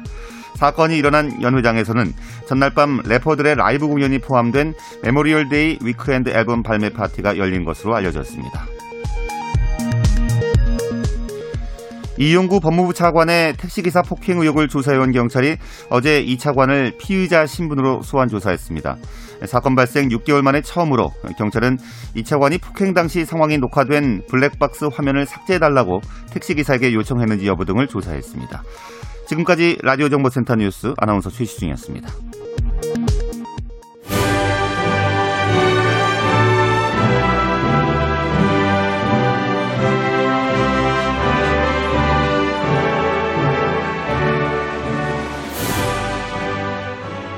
네. 전국의 가장 뜨거운 현안을 여야 의원 두 분과 이야기 나눠보는 최고의 정치. 오늘도 여야 의원 두 분 나오셨습니다. 더불어민주당 강훈식 의원님 나오셨습니다. 안녕하십니까? 네, 안녕하세요. 예, 국민의힘 성일정 의원님 나오셨습니다. 안녕하세요. 네, 안녕하셨습니까? 네, 최경령의 최강 시사 유튜브에 검색하시면 실시간 방송 보실 수 있고요. 스마트폰 콩으로 보내시면 무료입니다. 문자 참여는 짧은 문자 50원, 긴 문자 100원이들은 샵 9730 무료인 콩 어플 유튜브에도 의견 보내주시기 바랍니다. 21대 국회가 개원한 지 1년이 되는 날이 어제였는데, 아, 1년 벌써 이렇게 확 지났네요. 근데 이제 국민들 보기에 약간 좀 송구스러우시죠? 어떠세요? 네, 국민들 보기에 송구스럽죠. 예. 그 종식되지 않은 코로나 예. 그리고 이제 뭐 회복되지 않은 경기에 대해서 특히 음. 송구스럽고요. 네. 물론 이제 백종도 백, 백신 도입하고 접종이 성과가 쌓이고 있으니까 음. 저희가 그래도 좀 끝이 보인다. 이런 생각이 들고 민생 경제 회복에는 최선을 다해서 힘을 좀 모으면 좀 좋아지지 않을까. 송구스럽지만 노력하겠다라는 다짐의 말씀으로 1년을 좀 정리해야 되지 않을까 싶습니다. 사실 강 의원님께서 지금 뭐 백신 문제라든지 여러 가지 경제 문제 이런 걸 하셨지만 이런 예. 건 국민들께서 다 아시는 일이지요. 예. 세계적인 문제고요. 예. 그렇지만 우리가 할 수 있는 일들을 제대로 했는지 음. 저는 이 협치에 대해서 물으시는데 어, 21대 국회에 들어와가지고 180석 가까운 거대 여당이 됐잖아요. 그동안 협치한다고 한다면 의회에서 하는 게 제일 상징적입니다. 예. 그런데 법사위원장 같은 경우 어 야당이 그 당시의 야당 민주당이죠. 81석을 갖고 있을 때도 법사위원장을 주고 다 상임위를 안분비리하고 그랬었는데 국회에서조차도 야당이 100석이 넘는 그런 야당에 대해서 이러한 부분들을 전혀 배려를 오랫동안 민주주의 소수가 다수를 견제할 수 있는 의회 민주주의의 균형을 잘 이루게 하기 위해서 전에 있었었던 이런 관행까지도 파괴한 이런 형- 현상을 보면서 과연 협치가 있었느냐. 예. 이거는 지금 쓰나미처럼 몰려와 있는 이러한 코로나나 이런 것들을 극복하려면 음. 이런 여야 협치가 이루어졌어야 돼요. 이런 협치도 안 이루어진 상태에서 지금 현재 경제 문제, 코로나 문제를 다루기가 어렵지요. 예. 그래서 오히려 더 국민들한테 굉장히 불편한 그런 20대의 1년을 21대의 1년을 보내지 않나 싶습니다. 그 협치 문제 이야기를 제기를 해- 하셨으니까 법사위원장 비롯해서 이제 상임위원장 그 배분 문제 이거를 먼저 이야기를 하죠. 네. 어떻게 보십니까 이거는? 그 말씀을 하셨으니까 음. 말입니다만 1년 전에 개원할 때 예. 법사위원장 문제로 상당히 전- 진통을 겪지 않았습니까? 예. 그러면서 급기야 야당에서 다 가져가라. 음. 뭐더 이상 못하겠다 논의를 이렇게까지 나온 거잖아요. 예. 그리고 사실은 저희는 기다릴 만큼 기다렸고 음. 방금 말씀하신 것처럼 코로나도 그때 막 퍼지기 시작해서 걱정이 되는 상황에서 그리고 경제 문제도 걱정되는 상황에서 야당은 그냥 방치하고 내팽겼었던 겁니다. 그리고 그 결과로 법사위원장 뿐만 상임위도 11대 7로 비워놓고 기다렸습니다. 그럼에도 불구하고 뭐 할 테면 해봐라. 이렇게까지 했던 것 아니겠습니까? 근데 저희로서는 더 이상 방치하기는 어려웠던 거고 국회를. 예. 그래서 했던 것을 1년이 지난 시점까지도 음. 또 아직도 법사위원장을 다시 내놔라. 그때 어긋난 게 지금까지 문제다. 그게 어긋났기 때문에 코로나가 종식이 안 되는 거고 그게 안 되는 거기 때문에 경제복이 안 된 것처럼 말하는 것은 저는 좀 적절하지 않은 표현인 것 같고요. 음. 오히려 좀 차분하게 지금이라도 국회를 정상화하는데 노력하시고 저는 11대 7의 원칙은 그대로 비어 있다. 그리고 그때 말씀하신 것처럼 180석 대 100석의 결과를 그대로 수용하는 것이 민의에 대한 수용이라고 저는 생각합니다. 11대 7의 원칙은 그대로 있다. 네, 저희는 그렇습니다. 근데 아. 야당이 구체적으로 그때도 그랬습니다만 아. 아, 안 한다 이겁니다. 그리고 그때도 정확하게 몇 가지 원칙을 세웠는데 음. 예산과 법 그러니까 법사위원장과 예결위원장이 문제가 쟁점이었어요. 예, 그렇죠. 그래서 예. 예산은 야당이 통제할 수 있게 하자. 음. 그리고 법사위원회는 또 더 잘 아시겠습니다만 뭐 과거의 관행을 이야기합니다만 지난번에 패스트트랙으로 지금까지 야당 의원님들이 재판받고 있는 거 아닙니까? 예. 그때 뭡니까? 법사위원회에서 모든 걸 다 붙잡았습니다. 그래서 패스트트랙에 올려서 음. 저희가 300일이 넘게 기다려서 했던 그런 비효율성을 극복하자. 상식으로 돌리자라고 해서 법사위원회는 그러면 일당이 좀 가지고 음. 예결위원회는 야당이 가지고 좀 정리를 합시다라고 제안을 했었죠. 그리고 제가 알기로는 상당 부분의 의견도 수렴됐었던 걸로 알고 있습니다. 근데 음. 이제 어쨌든 결론적으로 야당이 아 그냥 마음대로 할 테면 해봐라라고 하고 이제 협상이 결렬됐던 과정인 네. 거고 저는 이게 1년이 방치됐기 때문에 지금이라도 그 1년 방치된 것을 다시 회복하는 것을 순리대로 풀었으면 좋겠다는 생각은 듭니다. 합리적인 강 의원님까지 이렇게 생각을 하고 있으니 여야가 풀리가 있습니까? 어, 그래도 강훈식 의원 한 정도 정도면은 굉장히 온건적이고 뭐 일을 좀 풀어보려고 하잖아요. 아니 알맹이 빼고 껍데기만 먹으라 그러면 되겠습니까? 아, 일곱 개가 껍데기다. 그렇습니다. 네. 지금 문제는 이 의회의 독재를 견제하기 위해서 당시 여당이었던 우리의 전신이 예. 민주당 81석이었을 때도 18대부터 이걸 준 거예요. 법사위는 그렇지 않습니까? 예. 그리고 야당이 소수의 야당이 의회 민주주의를 지키기 위해서 서로 견제와 균형을 위해 달라고 할 때 안 주는 이유는 뭐예요? 그리고 나머지는 이거 빼고 나머지 주겠다는 이유는 뭐예요? 아, 있을 수 없는 얘기고요. 지금이라도 1년 지났는데 여러 가지 어려움이 있잖아요. 그러면 지금이라도 우리가 이걸 요구하고 있잖아요. 법사위를 통 비롯해서 여러 가지 원래 국회 관행대로 이거를 좀 복원했으면 좋겠다라고 야당이 지금 요구하고 있는 거잖아요. 그러면 그걸 그대로 들어주면 되는데 지금 다른 여러 가지 이유를 대면서 이걸 안 된다 그러는 것은 음. 저는 정말 협치에 정신이 없다고 생각을 해요. 정말 협치는 진정한 자기 것을 양보할 때 하는 겁니다. 옛날에 230석에 가까웠었던 18대 원구성에서 보면 아 그때 뭐가 부족해가지고 야당 81석의 야당한테 이걸 내줬겠어요.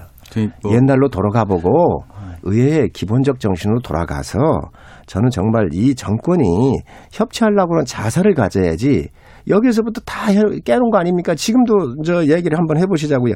법사위원장 지금 들고 있잖아요. 안 되니까 어떻게 했어요? 법사위원장이 원내대표 하면서 겸직을 하면서 지금 현재 박주민, 박주민 의원한테 의사봉도 제대로 안 내려주고 올라오지도 않으면서 지금 현재 의사봉을 두드리고 있지 않습니까? 이게 정말 국민들한테 볼 때 너무 부끄러운 일이에요. 그 하여튼 뭐 합리적인 성일종 의원님까지 이렇게 말씀하시니까 저희도 걱정이 많습니다. 그 아시 18대까지 가기 전에 예. 저희가 초선이었을 때 성우님이나 저나 초선이었을 때 저희가 야당이었습니다. 음. 저희가 야당이었고 그때 당시 20대 국회에서 저희가 일당이 됐지요. 예. 그렇지만 일당에서 야당에게 법사위원장을 줬다라고 하면 그때 저희가 법사위원장을 했었어야 됩니다. 음. 근데 권선동 의원이 하셨단 말입니다. 예. 그러니까 그럴 때는 그 전에는 뭐 그랬다고 하지만 음, 음. 막상 20대 국회 와서 음. 그로부터 8년 후에는 안 그렇게 적용됐었던 거죠. 그러니까 저는 그 case by case에 대한 이야기를 우리가 하면 이 논점이 옛날로 돌아가서 계속 반복되는 것이고 음.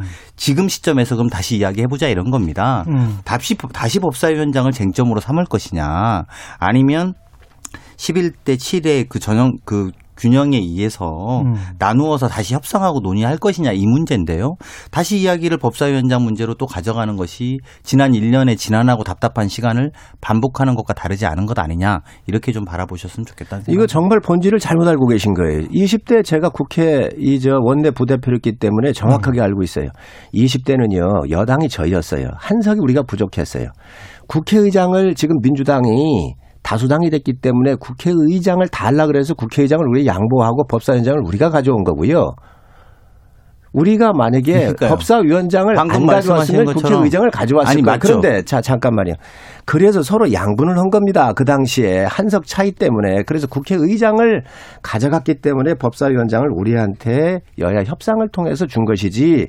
원래 소수당한테는 법사위원장을 줬어요. 지금 그거를 다시 여기에 저 법사위원장을 그, 우- 저 20대에서는 우리한테 줬다고 얘기하는 것은 굉장히 잘못된 얘기예요. 아니 저도 뭐 원내부 대표를 했는데요. 의원님하고 다른 정당에서 한 것이니까 서로 다른 계산들을 할 수 있겠죠. 그리고 국회의장은 원래 일당에서 하는 것이고요. 음. 일당이 아니라 여당이 하는 거지요. 아, 국회의장은 여당이 하는 겁니까? 그렇습니다. 일당은 아니더라도? 그런데 예. 그런데 그 당시에 그것을 이제 민주당한테 민주당이 됐으니까 요구 를 의회 주도권이 가져가서 민주당이 의장을 가져가야 되겠다. 그래서 의장을 우리가 양보를 했던 거지요. 법사위원장하고 옵션으로 그런 논의한 적은 없습니다. 그거는 또 의원님 잘못 알고 아이, 계신 겁니다. 지금 그런 저 어거지를 부리셔서는 안 됩니다. 어거지라니 어거지라니 그런 그러면 원내 현안 같은 경우에 지금 남아 있는 게 김호수 검찰총장 후보자 네, 인사 청문 보고서 재송부 시한이 마침 오늘이에요. 또 맞습니다.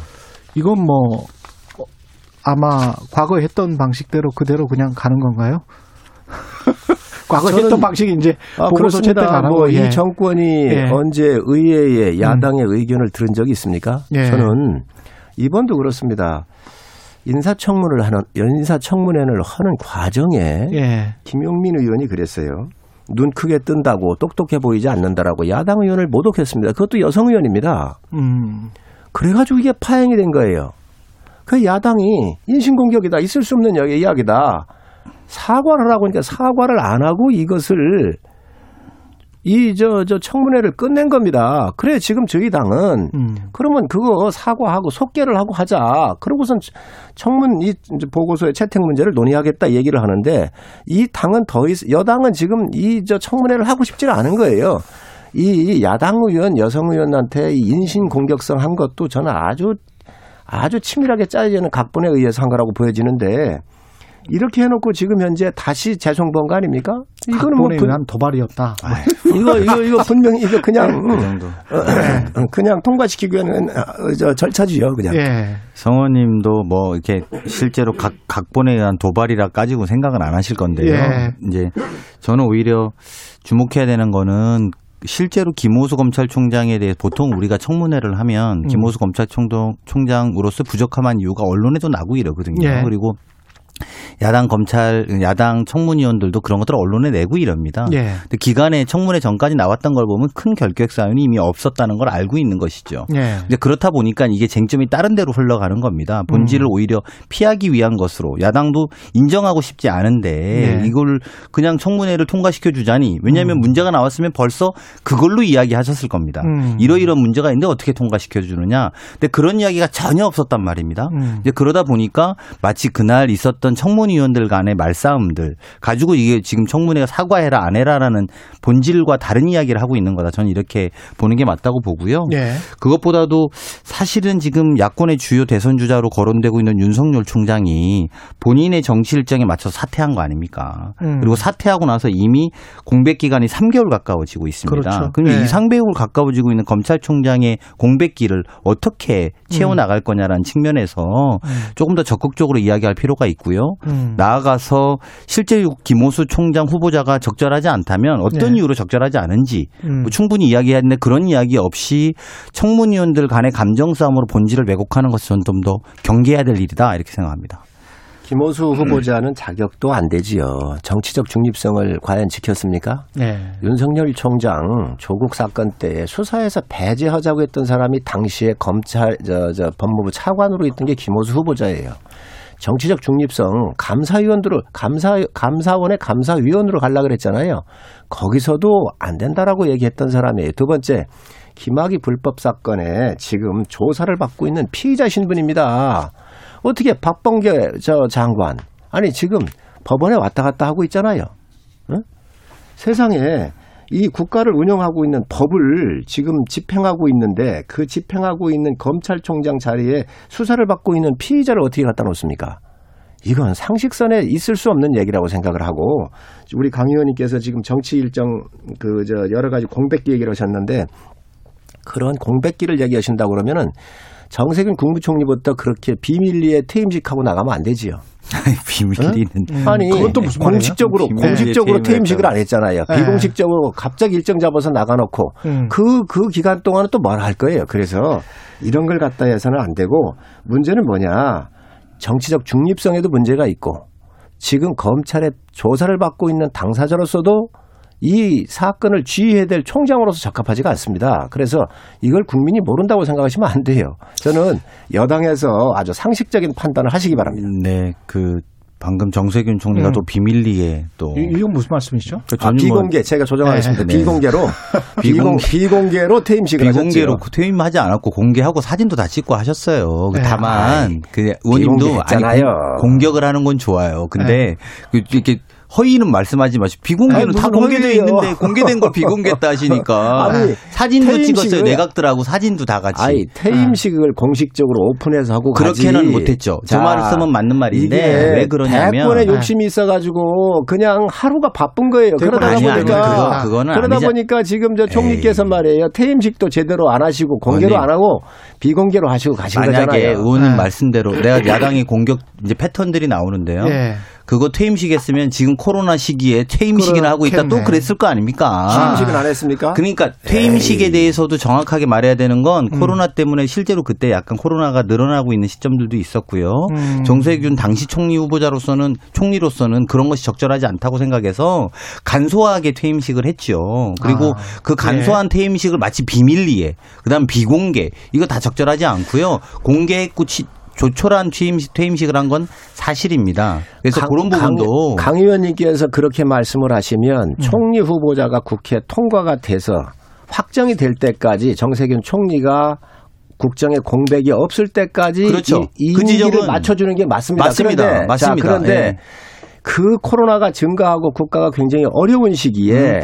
비공식적으로 퇴임부터 해놓고 상당 기간을 비워놨잖아요. 네. 원래 국가의 시스템은 총리가 인준돼서 대통령의 임명장을 받을 때까지 전임 총리가 자기 임무를 수행해 주는 게 맞습니다. 바톤 그렇죠. 터치를 해줘야죠. 예. 그거 안 하고 사- 한 달여 동안을 비워놨잖아요. 그건 뭐라 설명할 거예요? 음. 그러니까 저는 그 지적에 대해서는 그런 지적이 있을 수 있다고 보는 거예요. 그렇기 때문에 윤석열 총장에 대해서 부적절한 지점도 지적이 똑같이 가야 된다는 겁니다. 그 아. 지적이 잘못됐다는 게 아니고요. 예. 그래서 제가 이야기했던 것을 다시 좀 음. 이야기를 정확하게 하면 윤석열 총장이 그런 식으로 사퇴한 것 아닙니까? 그러니까 그런 부분에 대해서 야당의 지적이 일정 정도 일리가 있다라면 음. 이 문제는 이 문제에 있어서 적극적인 청문회와 김호수 총장을 통과시키는 게 필요하다는 이야기를 드리는 겁니다. 윤 총장은 이 정권에서 쫓아냈지 그 사람이 나갔습니까? 아니 누가 쫓아냈습니까? 아니, 본인이 사퇴하신 건데. 직무정지 시키고 얼마나 박해를 했습니까? 그리고 검수한박이잖아요. 검찰 수사권 다 박탈하려고 하니까 도저히 안 되겠다. 나라도 이것을 막아야 되겠다 해서 그분을 내 쫓은 것이지. 우리 정확하게 판단하자고요. 응? 그렇게 해서 쫓아낸 것이지. 아니 언제 이 저 임기를 안 채운다고 그랬습니까? 이 정권이 얼마나 내쫓으려고 그 박해를 하고 압박을 가했나요? 네. 국민들께서 다 알고 있는 일이에요. 네, 네. 그 윤석열 총장이 문재인 대통령이 연두기자회견에서도 말했습니다만 예. 문재인 정부의 검찰총장이라고 말했습니다. 음. 그리고 본인이 사퇴서를 내고 나간 거고요. 사실관계를 자꾸 왜곡시키지 말고 팩트만 갖고 이야기하실 필요가 있고요. 누가 나가라고 하지 않았습니다. 계속 질문 근무하셔도 되는데 음. 그래서 제가 말씀드리지 않습니까? 본인의 정치 일정 때문에 대통령 음. 후보는 안 나가려고 생각했으면 안 나가도 됩니다. 대통령 후보를 나갈 생각이 있기 때문에 그만둔 것이고요. 야당도 거기에 발맞춰서 실제로 호응하고 있는 것 아닙니까? 그래서 저는 정세균 총리에 대한 지적 일부 맞다고 봅니다. 근데 그런 부분처럼 윤석열 총장의 공백에 대해서도 지적하시는 것이 균형 잡힌 시각이라고 말씀드리는 거고요. 거기에 맞춰서 보면 지금 검찰총장이 3개월째 공백기가 생기는 문제에 있어서 김호수 총장에 대해서 본, 본질이 아닌 문제로 김호수 총장 문제가 옳고 그르다라고 이야기할 것이 아니라 본질로서 필요한 것들을 채워나가야 된다라고 주장하는 것이 옳다라고 보는 겁니다. 윤석열 총장은 뭐 국민들께 다 알고 계시잖아요. 얼마나 박해를 받았는지. 이 정권에서 임명해놓고 이 정권에서 업어서 키운 거예요. 윤석열 이야기 이제 여기까지 하시고요. 그러시죠. 예, 이준석 이야기를 해야 돼요. 이, 이 윤석열에서 이준석 이야기 해야 되는데 이른바 이제 이준석 신드롬이에요. 이게 지금 어떻게 보세요? 당내에서는 국민의힘은 우선 뭐 긍정과 예. 또 부정적인 측면이 좀 일부 있지요. 예. 긍정적인 측면은 저희 당에서 가장 이제 취약적이었던 예. 지역의 확장과 세대 확장 이 부분이잖아요. 어, 그런데 우선 지역 확장은 우리가 정말 진심을 다해서 호남에 다가가고 있습니다. 그리고 각 의원들이 각 지역 시군을 하나씩 맡고 여러 가지 어, 우리 김종인 대표의 무릎 사과에 이어서 또 5.18에 관련된 여러 법안들 같은 거 법안까지 다 우리가 처리를 하면서 이제 마음을 좀 여시는 것 같아요. 그래서 이 앞으로 이 부분은 뭐 정권에 상관없이 음. 우리가 꾸준하게 해서 가야 될 부분이라고 보여지고요. 예. 이제 세대 확장인데 2030, 40이 문제 아니겠습니까? 예. 근데 여기에 이제 적합한 인물이 저는 이준석이라고 생각을 해요. 아.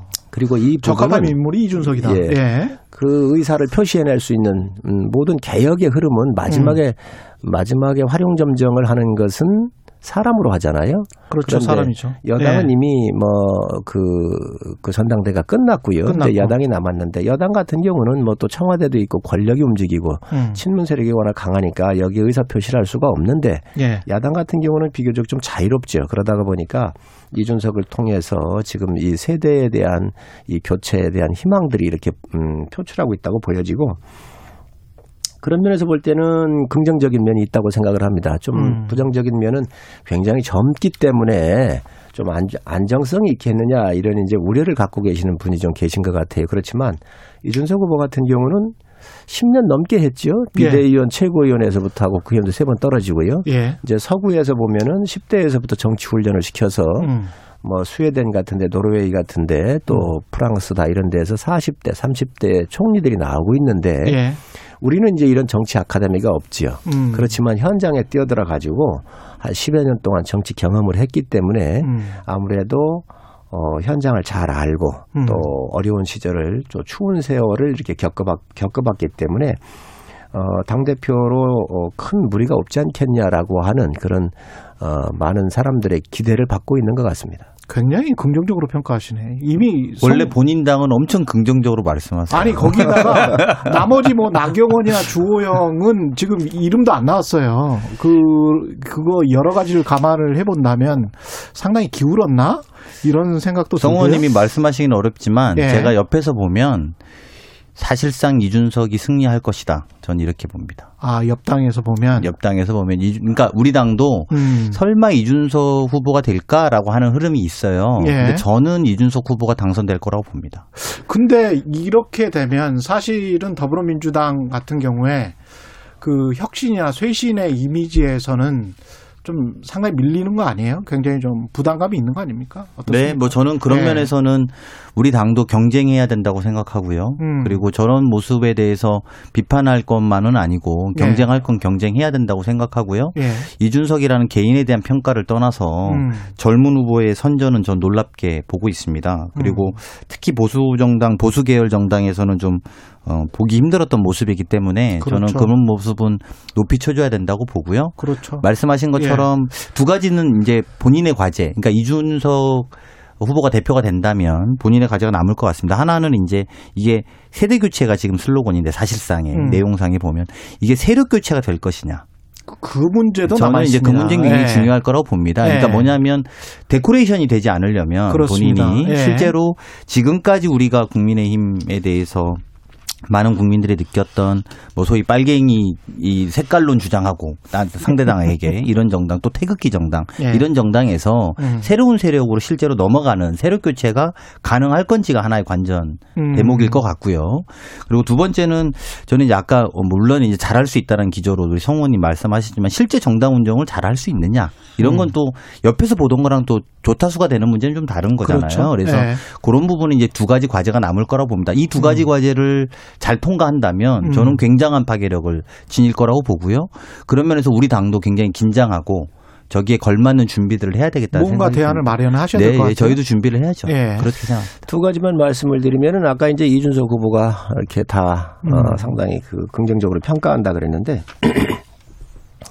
어, 기존에 다섯 분이 계시잖아요. 예. 근데 이준석 후보를 제외한 나머지 네 분은 음. 이제 다선들이세요. 그렇죠. 어, 그러시다 보니까 이게 대응하기가 좀 어려워요. 표가 분산이 됐기 때문에 또 특히 나경원 후보께서 나오시면서 주호영 후보의 표가 또 이렇게 음, 그 반감된 그러네요. 부분이 있지요. 예. 그러다가 보니까 아, 4대 1의 개념이 쓰다가 보니까 좀 몰리는 경향이 있고 음. 두 번째로는 여당이 이제 경계를 해야 된다 이런 말씀을 하셨는데 사실 이준석이 나오는 부분은 공정과 정의 20대 30대에서는 이 공정과 정의에 대한 가치가 음. 이, 이 세대에선 굉장히 중요한 가치예요.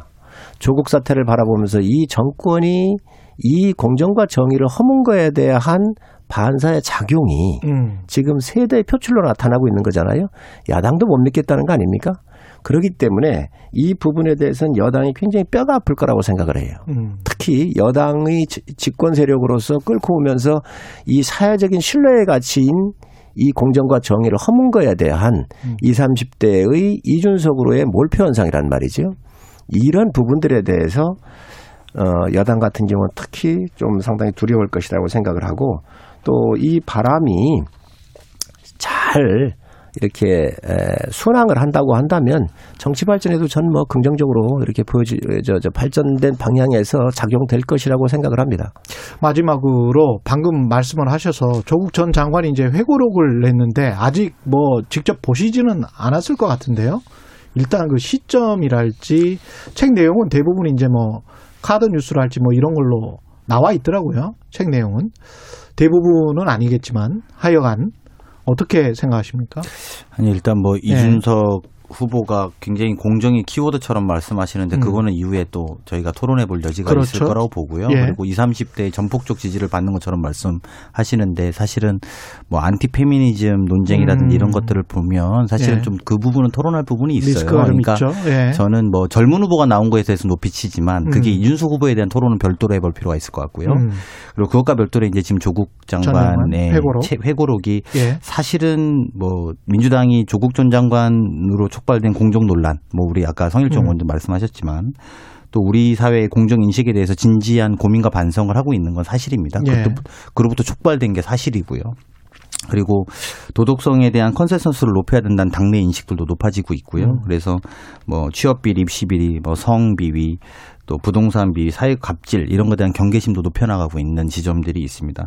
이런 대목에서 사실은 뭐 이번 책이 전 내용은 잘 모르겠습니다만 음. 아, 1년 6개월 동안 언론이나 재판을 통해서 조국 장관에 대한 이야기는 사실은 나올 게 나와서 다들 뭐 새로운 내용이 뭐가 있을지는 잘 모르겠습니다. 예. 근데 이제 그 대목에서 본인이 책 내용에서도 딸 입시 비리 의혹에 대해서 부모 찬스라는 비판을 겸허히 수용한다라는 지점이 있, 다고 해요. 저는 아직 사, 책이 사과를 했더라고요 예, 모두에. 그래서 예. 그런 내용이 있다고 하니까 이걸 계기로 오히려 어떤 음. 의미로 보면은 한 단계를 좀 정리하는 마무리가 될 수 있을 거라는 생각도 좀 들고요. 음. 이제 그런 정도의 어, 저희 당의 입장에서만 보면 그걸로 촉발된 여러 가지 논쟁과 쟁점들을 예. 단락짓기를 바라는 마음으로 바라보고 있습니다. 바란다. 성호님 한 30초만. 예. 조국 얘기가 나오면 여당이 불편하지요. 가족의 피를 펜에 발라 쓰는 심정이라고 그랬는데 예. 국민의 피를 발라 참여와 용서를 구하는 심정으로 이 글을 썼으면 좋겠습니다. 어떻게 썼는지는 모르겠는데 음. 정말 반성하셨으면 좋겠습니다. 두 분 말씀 감사하고요. 최고의 정치 국민의힘 성일정 의원 더불어민주당 강훈식 의원이었습니다. 고맙습니다. 네, 고맙습니다. 감사합니다. KBS 라디오 최경영의 최강시사 2부는 여기까지입니다.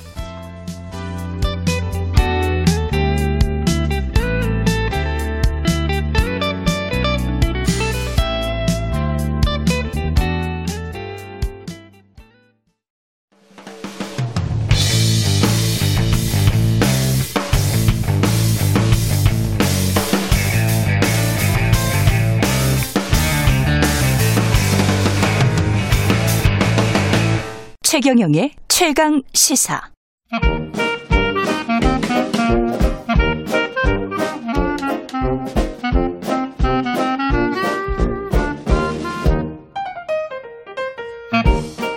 네, 우리나라 대학생 4명 가운데 1명이 가상 자산, 가상 화폐에 투자를 한다고 하는데요. 투자 금액이 평균 141만 원. 근데 이게 실체가 있는 것인가? 가상 자산이 여러 가지 시각이 있죠. 정부는 지난주에 가상 자산 거래 관리 방안을 발표했습니다. 한국은행 인사경영국 소속의 차현진 국장님 나오셨습니다. 차현진 국장님, 안녕하세요. 안녕하십니까? 예. 그 유튜브 채널 있어요. 가끔 보시는 분들 있을 텐데 3프로 TV라고 예 유명한 채널이 있는데 거기에 이제 직접 출연도 하셨었잖아요. 예. 그래서 비트코인은 절대 화폐가 될 수 없다. 예. 딱 못 박아서 한국은행 국장님이 말씀하셔서 의미가 있습니다, 사실. 예. 왜 그렇게 딱 못 박아서 말씀하셨습니까? 예, 아주 간단한 문제인데요. 예. 쉽게 말하면 교과서가 잘못됐기 때문에 사람들이 착각을 하고 있습니다. 아, 그래요? 예. 예. 뭐 옛날에는 조개 껍질을 돈으로 썼다느니 이제 이런 그 환상 때문에 그렇죠. 사람들이 많이 쓰면 돈이 된다는 이 그 이런 생각들을 갖고 있는데 그 생각만 가지고 있는 거죠. 예, 예. 예. 근데 자기압 수표나 신용카드 많이 쓴다고 그게 화폐가 안 되지 않습니까? 그렇죠. 백화점 상품권도 그렇고 그렇습니다. 생각해 보니까 그러네요. 예. 예. 이 조개 껍질도 사람들이 갖고 있는 사람들이 돈을 써서 그게 돈이 된 게 아니고 예. 그때 당시에 부족장 음. 또는 왕이 이걸 돈으로 쓰자 하고 그 국가적 합의나 명령에 의해서 화폐를 썼기 때문에 화폐는 아. 그 민간이 정하는 게 아니고 그 국가가 정하는 것이다. 말이 좀 길어지는데 예. 우리가 지금 화폐라고 하지만 옛날 우리는 도- 조개를 썼기 때문에 패자가 들어가지만 그렇죠. 그리스에는 돈을 노미스마라고 했거든요. 예. 노미스가 노미스마가 예. 법률이라는 뜻입니다. 명령. 아. 그러니까 그리스 돈이 시작된 그리스에서는 음. 돈을 법이라고 했다는 얘기죠. 예. 그래서 비트코인은 그게 영원히 돈이 될 수가 없다. 이제 이런 얘기들을 제가 사람들한테 많이 강조하고 다니고 있습니다. 야, 그러니까 법에서 정한 종이 쪼가리, 예, 그렇습니다. 법에서 정한 종이 쪼가리이기 때문에 다른 종이 쪼가리는 될 수가 없는 거, 거군요. 이게. 그렇습니다. 예. 예, 아주 간단합니다. 예. 그런데도 불구하고 이런 환상, 그러니까 처음에 또 가상 자산이라고 말을 안 하고 가상 화폐라고 말을 해서 예. 그래서 이제 투자를 좀 많이 한 그런 측면도 있는 것 같습니다. 예, 그렇습니다. 예. 그 만약에 처음 나왔을 때 디지털 아트 뭐 이렇게 했으면 그렇죠. 그 이렇게까지 선풍이 되지 않았을 텐데 그렇겠죠. 명칭을 화폐라고 했기 때문에 음. 사람들이 좀 더 조금 더 귀를 기울이게 되지 않았었던가 이렇게 생각을 하고 있습니다. 예. 이게 지금 오늘 한국은행 국장님이 나오셨기 때문에 아주 교과서적으로 정확하게 말씀을 하시니까 이거 잘 들어보시기 바랍니다. 이게 등락을 하잖아요. 예. 예, 등락을 하고 뭐 거래가 되고 이렇게 특히 이제 등락이 아주 뭐라 그러죠? 우리가 이제 변동성이라고 하는데 예. 변동성이 크기 때문에 돈이 될 수 있겠다라고 해서 이제 투기적으로 들어간단 말이죠. 예. 그런 현상에 관해서는 어떻게 보세요? 그 뭐 환율도 움직이는 거 아니냐 이제 그렇게 그 그렇죠. 비유하는 사람들이 있는데 예. 어 그것을 가치가 있다고 생각하면 음. 소도비 경매장, 경매장에서 거래되는 골동품이나 미술품처럼 충분히 오르고 나, 낮아 떨어질 수는 있는데요. 그렇죠. 거기에 너무 그 계속 오를 거라고 생각한다든지 예. 미래의 화폐가 된다든지 음. 이런 착각은 하지 말고 음. 본인이 좋, 좋으면 투자하셔도 되는데 그렇죠. 알고는 투자하자 이제 그거를 음. 강조드리고 싶습니다. 그다음에 우리가 그 국제 통화를 생각을 해보면 근본이제에서 미국 달러로 바뀌었지 않습니까? 예, 근본이라는 거는 금이라는 실체가 있는 건데 예 그렇습니다. 금 어, 얼마와 몇 온수와 바꿔주겠다라는 예. 거였잖아요. 예, 그런데 이거 같은 경우는 가상 자산은 실체가 따로 있는 것 같지도 않고요. 그렇습니다. 그래서 화폐의 기능 중에 하나가 예. 가치의 척도, 그자 같은 거 아니겠습니까? 예. 자인데 자가 되려면 거기에 미터가 되든지 센티미터가 되든지 인치가 되든지 뭐가 음. 있어야 되는데 예, 비트코인은 단위가 없는 개수로 거래가 되지 않습니까? 그렇죠. 예, 그래서 그런 것이 과연 계산 단위가 될 수 있느냐? 음, 그 자체를 그냥 상품 내지는 디지털 아트 정도로 생각하는 것이 가장 실체에 정확한 것 같습니다. 예. 실체가 그게 뭔지도 모르는 네. 기업은 분명히 실체가 있으니까 예. 주식을 발행을 한단 말이죠. 그렇습니다. 예.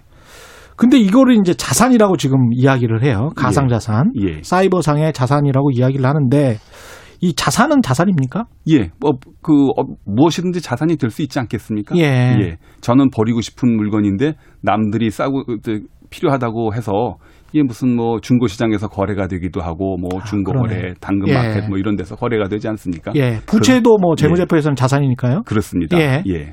그렇게 생각을 해야 될 것 같습니다. 아, 그러면 이게 자산으로 인정을 하면 네. 그러면 아 자산이 거래가 될 때는 세금도 발생을 해야 될 거고 예. 시세 차익이 발생하면 또 역시 세금이 그렇습니다. 발생하고 예. 뭔가 규제가 안 들어갈 수가 없겠습니다. 예, 특히 정부가 내년부터 예. 그 250만 원 이상의 소득에 대해서는 투자 이익에 대해서는 과세를 한다고 했는데요. 예. 그 방침은 뭐 크게 잘못된 것 같지는 않습니다. 음. 거기에 상응하는 보호가 좀 필요하다는 투자자들의 요구가 있는데 예. 그것도 뭐 일리가 있으니까 예. 그 정부가 좀 감안을 해서 그 조치를 해주셨으면 좋겠는데 예. 과세하는 방침에 대해서는 뭐 크게 틀린 것 같지는 않습니다. 그러니까 정부가 인정하는 가상 자산의 예. 테두리 내에 네. 있는 것은 예. 그 거래소는 인정하겠다. 예. 그리고 그 대신에 아까 말씀하신 법률이 정하는 네. 규제에 따라야 된다. 예, 그렇습니다. 아, 예. 앞으로는 시장이 그렇게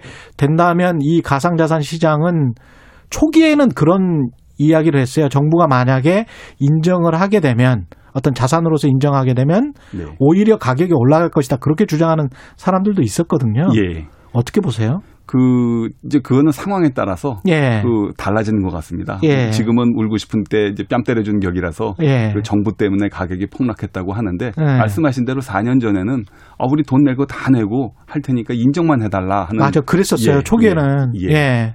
그 상황에 따라 그 이제, 심정이 바뀐 것 같습니다. 그렇죠. 너무 가격이 올라서 지금 최근에 최근에 산 사람들 같은 경우는 계속 가격이 떨어지니까 예. 정부 규제 때문에 떨어진 거 아니냐. 이게 그렇죠. 아파트, 아파트하고 사실은 비슷해요. 아파트 최근에 재건축 조합 아파트 사신 분들은 굉장히 힘들죠. 근데 9천만 원에 사신 분들은 지금 15억이 됐으면 상관이 없는 거예요. 예, 1억 그렇습니다. 떨어져도. 예. 그, 정, 한국은행도 지금 디지털 관련, 디지털 화폐는 지금 어느 정도 대응을 하려고 하고 있지 않습니까? 예, 그렇습니다. 이제 예. 세계적인 추세인데요. 음. 블록체인에 대한 그 환상들이 너무 심하고 그것 때문에 이제 가상자산 가격이 오르니까 그렇다면 음. 제도권에서도 같은 기술로 한번 해보자. 똑같은 걸 시도를 해보겠다. 이런 말씀 드려도 될지 모르겠는데 청소년들이 하도 본드 갖고 냄새를 맡으니까 이건 물건 붙이는 데 쓰는 거야 하고 이제 그 이제 같은 기술로 예. 그 용도를 다르게 해서 이제 용도를 다르게 해서 예. 철저하게 물건을 붙이는 걸로. 네, 그렇습니다. 그렇게 아. 이해하시면 될 것 같습니다. 그러면 이게 디지털 화폐라는 게 우리가 잘 이해가 안 되는데요. 우리가 카드나 뭐 이런 걸 쓸 때는 다 디지털로만 지금 생각을 하고 있는 거거든요. 네. 저는 예. 그냥 이렇게 나오는 숫자로만 사이버상에 예. 그 뭐 다른 게 있습니까? 디지털 화폐라는 게? 예, 쉽게 정확하게 보셨는데요. 예. 그 화폐를 발행하지 않고 이제 스- 스마트폰이나 PC로만 거래를 하는 거니까 음. 가장 큰 변화는 우리나라의 조폐공사가 없어지는 것이고요. 아. 예. 나머지는 이제 PC나 스마트폰으로 거래를 하는데 좋은 점과 나쁜 점이 있습니다. 돈이 덜 들겠군요. 일단 화폐를 만드는 돈이. 그렇죠. 한국은행을 비롯한 중앙은행들이 좋아하는 면이 바로 인쇄비하고 관리비가 줄어든다는 그런 측면이 있는데요. 그것도 상당하거든요. 예, 그렇습니다. 예. 그러나 스웨덴에서 헌법재판소에서 판결이 나왔지만 음. 국가 또는 중앙은행이 스마트폰을 국민들한테 하나씩 보급하는 게 아닐진데 아, 이거를 법화라고 인정하는 순간 그러네요. 이거는 금융의 포용성에 어긋난다. 당연히. 예. 예. 법화 그래서 스웨덴에서는 그 법화를 인정하지 않기 때문에 음. 그것이 이제 스웨덴 의회하고 중앙은행하고 정부가 지금 골치를 앓고 있는 것으로 지금 알려지고 있습니다. 그럼 어떻게 갈 것 같아요? 앞으로는 이렇게 쭉 가는 겁니까? 전 세계가? 그거를 솔직히 말씀드리면 예. 디지털 화폐 중앙은행이 발행하는 CBDC는 예. 하나의 실험 정도고요. 실험 정도다. 예, 가까운 장래에는 아마 그 힘들다. 빨리, 빨리 도입되기가 힘들 겁니다. 중국만 내년 북경 올림픽을 즈음해서 전국에 보급을 하겠다고 하는데 음. 그거 크게 성공하기는 어렵지 않나 싶습니다. 그래요? 예. 중국은 그렇게 하는 이유가 어떻게든 위안화를 국제, 더 국제화 시켜보자는 그런 일환인가요? 그 위- 위안화 국제화보다는요. 예. 일종의 재벌 정책으로 봐야 될 것 같습니다. 예. 규제구나. 알리페이하고 위챗이 너무 10억 인구가 쓰고 있으니까 예. 이거는 20세기 초반에 미국의 그 강도 재벌이 했던 독점의 피해 쪽으로 가는 것 같다. 음. 그 사업을 정부가 좀 해야 되겠다 하는 차원에서 시작된 걸로 봐야 될 것 같습니다. 그렇군요. 그러면은 현금 같은 경우에 특히 이제 일본 같은 나라랄지 현금 아직 많이 쓰는 나라들 있거든요. 예, 그렇습니다. 예. 그러면 급격하게 이렇게 디지털 화폐로 넘어간다라고 보기는 힘들겠네요. 앞으로도 뭐 몇십 년은 예, 그렇습니다. 예, 그렇군요. 예. 그렇게 되는 것이고 그러면 이제 세계의 흐름은 어떻습니까? 어떻게 봐야 되나요? 가상 자산에 대한 규제는 전반적으로 이제 시작됐다라고 봐야 되는 거죠. 예, 그렇습니다. 예. 오늘 어제부터인가 시작되는 그 전 세계 그 정상회담이 지금 진행이 되고 있지 않습니까? 예. 뭐 G20 모임도 있고 음. 정상급 회의가 많은데 예. 아마 금년 하반기나 내년쯤 되면 음. 이 가상 자산 문제가 그 전 세계적인 이슈가 돼 가지고 예. 그 규제를 좀 강화하는 쪽으로 가지 않을까? 특히 거기에 중국이 앞서지 않을까 하는 생각을 해봅니다. 중국이 앞서지 않을까? 예. 블록체인 기술에서 지금 앞서 있고 음. 본인 그 나라가 지금 전 세계 CBDC를 주도권을 갖고 있기 때문에 음. 아 우리가 이걸 보급을 했으니 이런 기술을 제도권에서 흡수하든지 음. 아니면 다 같이 규제 쪽으로 가자 하면 중국이 지금 그 거의 한 70%를 채굴이 중국에서 일어나고 있는데 예. 그래서 이제 탄소 배출도 많이 일어난다고 하는데 음. 그거의 이미지도 좀 개선하는 효과도 있고 그래서 중국이 아마 앞으로 음. 규제 강화 쪽에 제일 선두에 서지 않을까 하는 그런 생각을 해봅니다. 그 한국은행에서 나오셨기 때문에 금리 이야기 안 할 수가 없는데 금리를 예. 뭐 경제 상황에 딸, 따라서 무, 무조건 이제 전제가 붙으니까 예. 이주열 한국은행 총재께서 연내 인상도 할 수 있다는 식의 말씀이었어요. 예. 물론 경제 상황을 봐야 된다고 말씀하셨지만 네. 어떻게 보세요? 지금 상황. 금리 얘기는 뭐 제가 감히 드릴 말씀은 예. 없습니다. 예. 예. 아니 전반적으로 어떤 예. 인플레이션이나 예. 한국은행에서 뭐 조사국도 있고 뭐 이렇게 예. 쭉 보실 거 아니에요. 네. 어떻게 보십니까? 그 경기가 뭐 생각보다 빠른 속도로 회복되고 있는 음, 것은 그거는 사실인 사실이고. 것- 것 같고요. 예. 그리고 그 거기에 제일 중요한 건 거기에 따라서 인플레이션이 어떻게 될 것인가 하는 건데 예. 그거는 조금 두고 봐야 될 것 같습니다. 조금 두고 봐야 된다. 예, 진짜 예. 조심스러운 문제인데 예. 너무 성급해서도 안 되고 그렇죠. 예, 너무 늦어서도 안 되는데요. 예. 어, 그걸 연말쯤 가능성이 뭐 전혀 없다고 할 수는 없겠지만 예. 어 그렇다고 지금 우려하는 것처럼 음. 그 갑자기 최근 4월 달에 원자재 가격하고 이제 그렇죠. 이런 것이 많이 올랐지 않습니까? 뭐 그 속도가 계속될 것 같지는 않고요. 올리더라도 뭐 네. 갑자기 뭐 어떻게 올리는 게 아니, 아니고 0.25% 포인트 정도 예. 아마 그렇게 올리겠죠. 예, 예. 예. 과거 금리가 8, 9%에서는 그게 baby step이었는데 예. 지금 상황에서는 이제 big step이 돼 버렸습니다. 그렇죠. 예. 그 아마 충기 걱정을 해, 많이 하시는 분들이 많을 텐데 음. 조심스럽게 할 겁니다. 한국은행이. 예. 알겠습니다. 오늘 말씀 감사하고요. 차현진 한국은행 인사경영국 소속 국장님이었습니다. 고맙습니다. 감사합니다. 예, KBS 1라디오 최인의 최강 시사 듣고 계신 지금 시각은 8시 43분입니다. 최경영의 최강 시사는 여러분과 함께합니다. 짧은 문자 50원, 긴 문자 100원이 드는 샵 9730. 어플 콩과 유튜브는 무료로 참여하실 수 있습니다.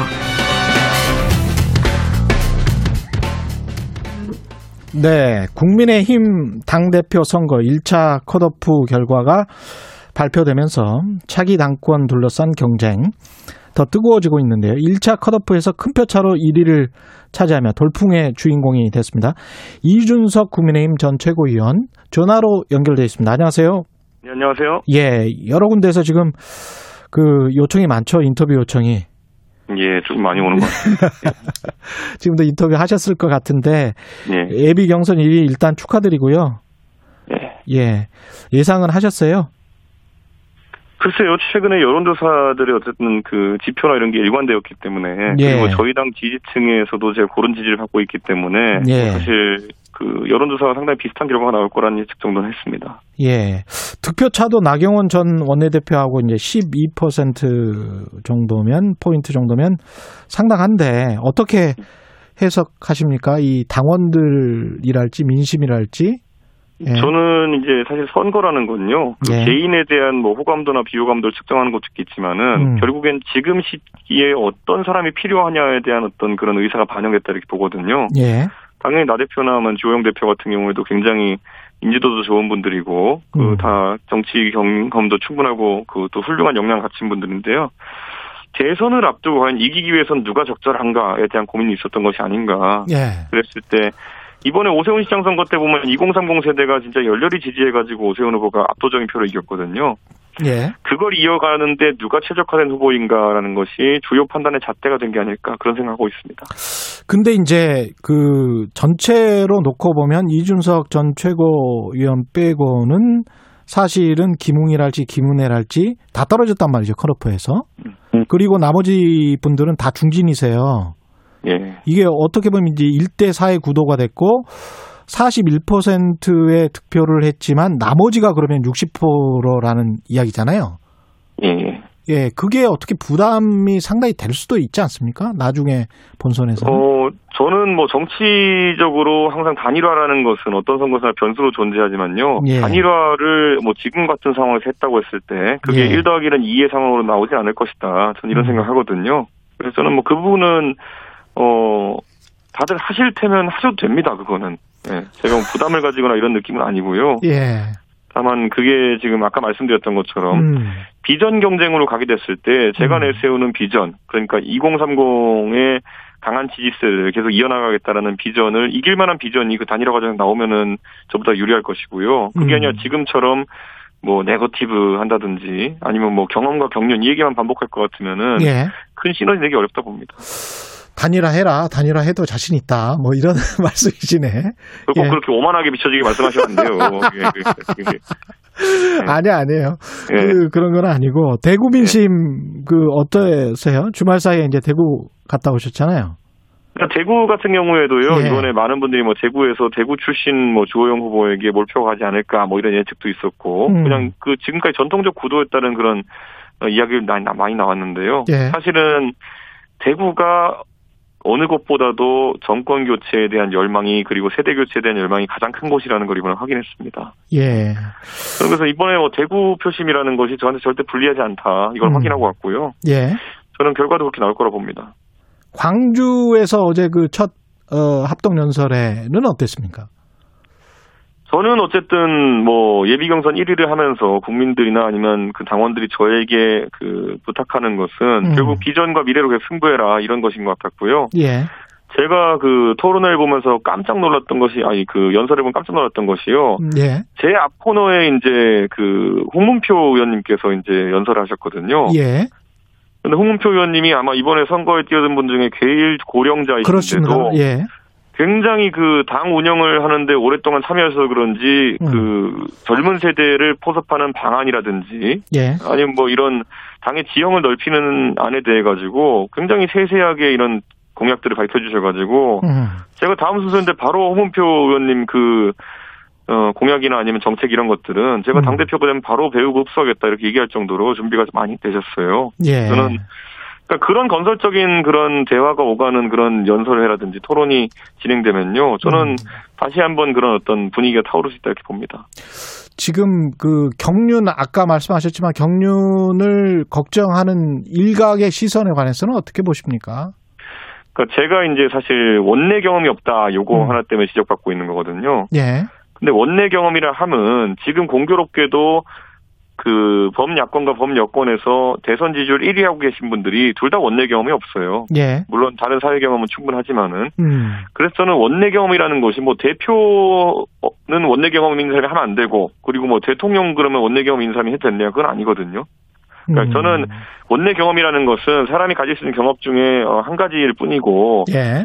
우리 당에서 당 대표와 원내 대표를 따로 두고 있는 이유가 그겁니다. 음. 원내 대표는 어, 원내 협상이나 이런 걸 담당하기 때문에 원내 경험이나 경륜이 중요하고요. 예. 당대표 같은 경우에는 당의 비전과 미래를 제시하는 것이 주 그 역할이다 보거든요. 예. 저는 김기현 원내대표와 소통하는데 아무 문제도 없고 음. 김기현 원내대표께서도 어, 전혀 문제가 없다고 이미 공개적으로 밝히셨거든요. 예. 그렇기 때문에 그 부분은 앞으로 아무리 지적한다 해도 그 유의미한 지적은 아닐 것 같습니다.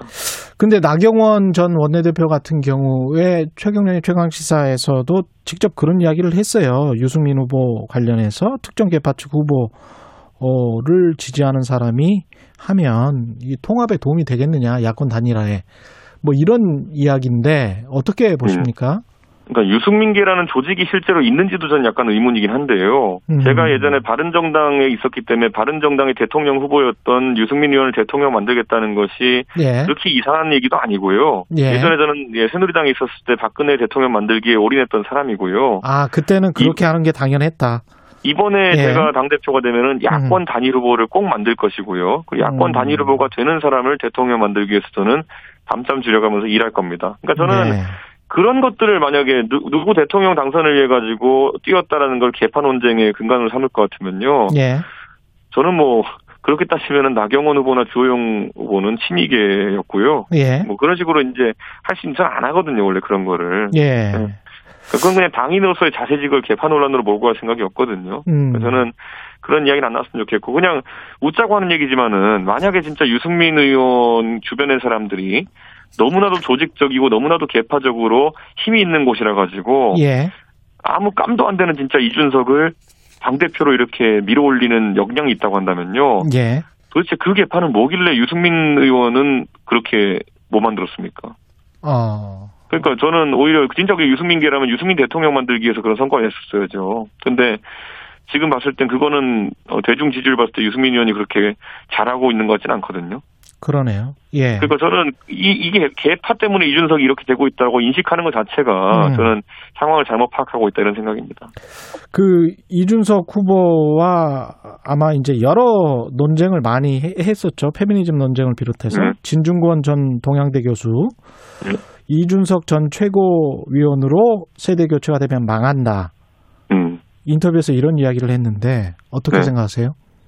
그 원래 로마 교황청이나 이런 데 가보면은 예. 계속 그냥 나쁜 소리만 하는 역할을 가진 분들이 있어요. 그 데빌스 에드보켓이라고 예. 악마의 대변자 뭐 이런 거 예, 있거든요. 데빌서 애드보킷. 예. 그게 악마라서 그런 게 아니라요. 예. 그 가장 걱정하고 또 가장 또 음. 또안 좋게 생각하는 분들의 입장에서 최대한 경계할 수 있도록 여러 어, 제안을 주시고 조언을 음. 하는 역할일 텐데요. 최악의 시나리오를 상정하는 것 뿐이다. 그렇죠. 근데 예. 저는 뭐 진중권 교수가 하는 우려들 중에 타당성이 있는 것이라면 제가 참 그것을 회피하기 위해 노력할 것이고요. 예. 진중권 교수가 하는 말 중에 예를 들어서 어, 진짜 제가 어, 걱정스러운 부분이 있다고 한다면은 음. 뭐 진중권 교수 사적으로 소통 가능한 사이니까요. 또 예. 조언 듣고 이렇게 하겠습니다. 근데 뭐 전 진중권 교수가 저랑 사이가 나쁘다든지 그래서 그런 얘기 하는 게 아닌 걸 알고 있기 때문에 음. 그건 문제되지 않습니다. 예. 그, 또, 제 선대위원장 역할에서 이제는 공식적으로 악마의 대변인 역할까지 해주시겠다면은, 예. 그거는 정말 감사하죠. 근데 이게 그 국민들 입장에서는 이미지 쇄신은 될 것 같아요. 이준석 네. 후보가 대표가 되면. 근데 이제 실체, 아까 이제 강훈식 의원도 세력이 바뀔 수가 있겠느냐. 국민의힘. 그런 지적에 관해서는 어떻게 생각하세요? 나 제가 참 호랑이 등에 탔습니다. 제가 이번에 전당대 타고 보니까 호랑이 등이더라고요. 예. 그런데 결국에는 호랑이를 탄 것이기 때문에요. 호랑이를 옳은 방향으로 이끌면은 음. 지금 이미 약간 그 기성 정치인들의 어쨌든 패기 없음과 그리고 보신주의에는 충분히 맞설 수 있다. 저는 이렇게 음. 보는 것이고요. 예. 저는 어느 정당이든지 크게 한 번씩 변혁을 겪는다 이렇게 봅니다. 예를 들어 과거에 호남 중심의 어쨌든 구 DJ계 중심으로 했던 그런 어떤 민주당도 결국 노무현과 문재인 대통령을 겪으면서 좀 더 젊은 사람들과 함께하고 그리고 또 어, 노무현 정신이라는 걸 구현하고 이렇게 한다고 하는 것처럼 저는 우리 당도 변혁을 몇 번 겪어야 되는 것이거든요. 음. 근데 저는 제가 제시하는 공정 담론이라는 것이 만약에 우리 당의 근간에 자리할 수 있다고 한다면은 저는 세대 교체를 뛰어넘는 큰 체질 변화가 있을 것이다 이렇게 봅니다. 그 당 대표가 되면 김종인 선대위원장 체제로 하겠다 모시겠다고 했고 근데 네. 국민의당 권은희 의원은 방송 인터뷰에서 이준석 후보가 당 대표 되면 야권 통합에 부정적일 것이다. 이거는 아마 맞닿아 있는 것 같거든요. 아마도 이제 여보세요? 예, 예. 예. 근데 어, 어떻게 보십니까? 저는 그러니까 안철수 대표께서 왜 그렇게 싫어하는 분이 많은지 모르겠어요. 예. 김종인도 싫고 이준석도 싫고 뭐 다 싫어하시는 것 같은데 예. 저는 사실 다 예전에 안철수 대표랑 당을 같이 했거나 아니면은 안철수 대표의 멘토 역할 을 하시던 분들이거든요. 예. 그러니까 저는 뭐 이런 입장이 계속 나오는 것 자체가 이거는 데빌스 애드보켓도 아니고 그냥 그냥 싫은 것 티가 나는 거거든요. 음.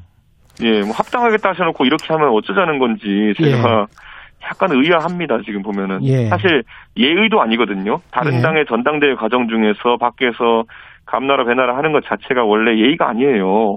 그러네요. 민주당과 저희 당이 서로 전당대회를 치워도 저희가 뭐 민주당 전당대회 있어서 저 사람이 당대표 되면 우리 뭐 안 한다, 뭐 망한다 이런 얘기 했습니까? 어, 그런 이야기 안 아니면 하죠. 민주당도 예. 지금 저희 당에 대해 가지고 뭐 음. 그냥 애정어린 조언은 서로 할 수 있겠지만은 뭐 이준석이 당대표 되면 뭐 송열 대표가 만나지 않을 거 이런 얘기 안 하잖아요. 그렇죠. 근데 저는 이거는 기본적으로 정당 정치에 대한 굉장히 좀 이해가 부족한 게 아니냐 이런 말들이 자꾸 나오는 것은 음. 저는 상당히 우려스럽고요. 저는 예.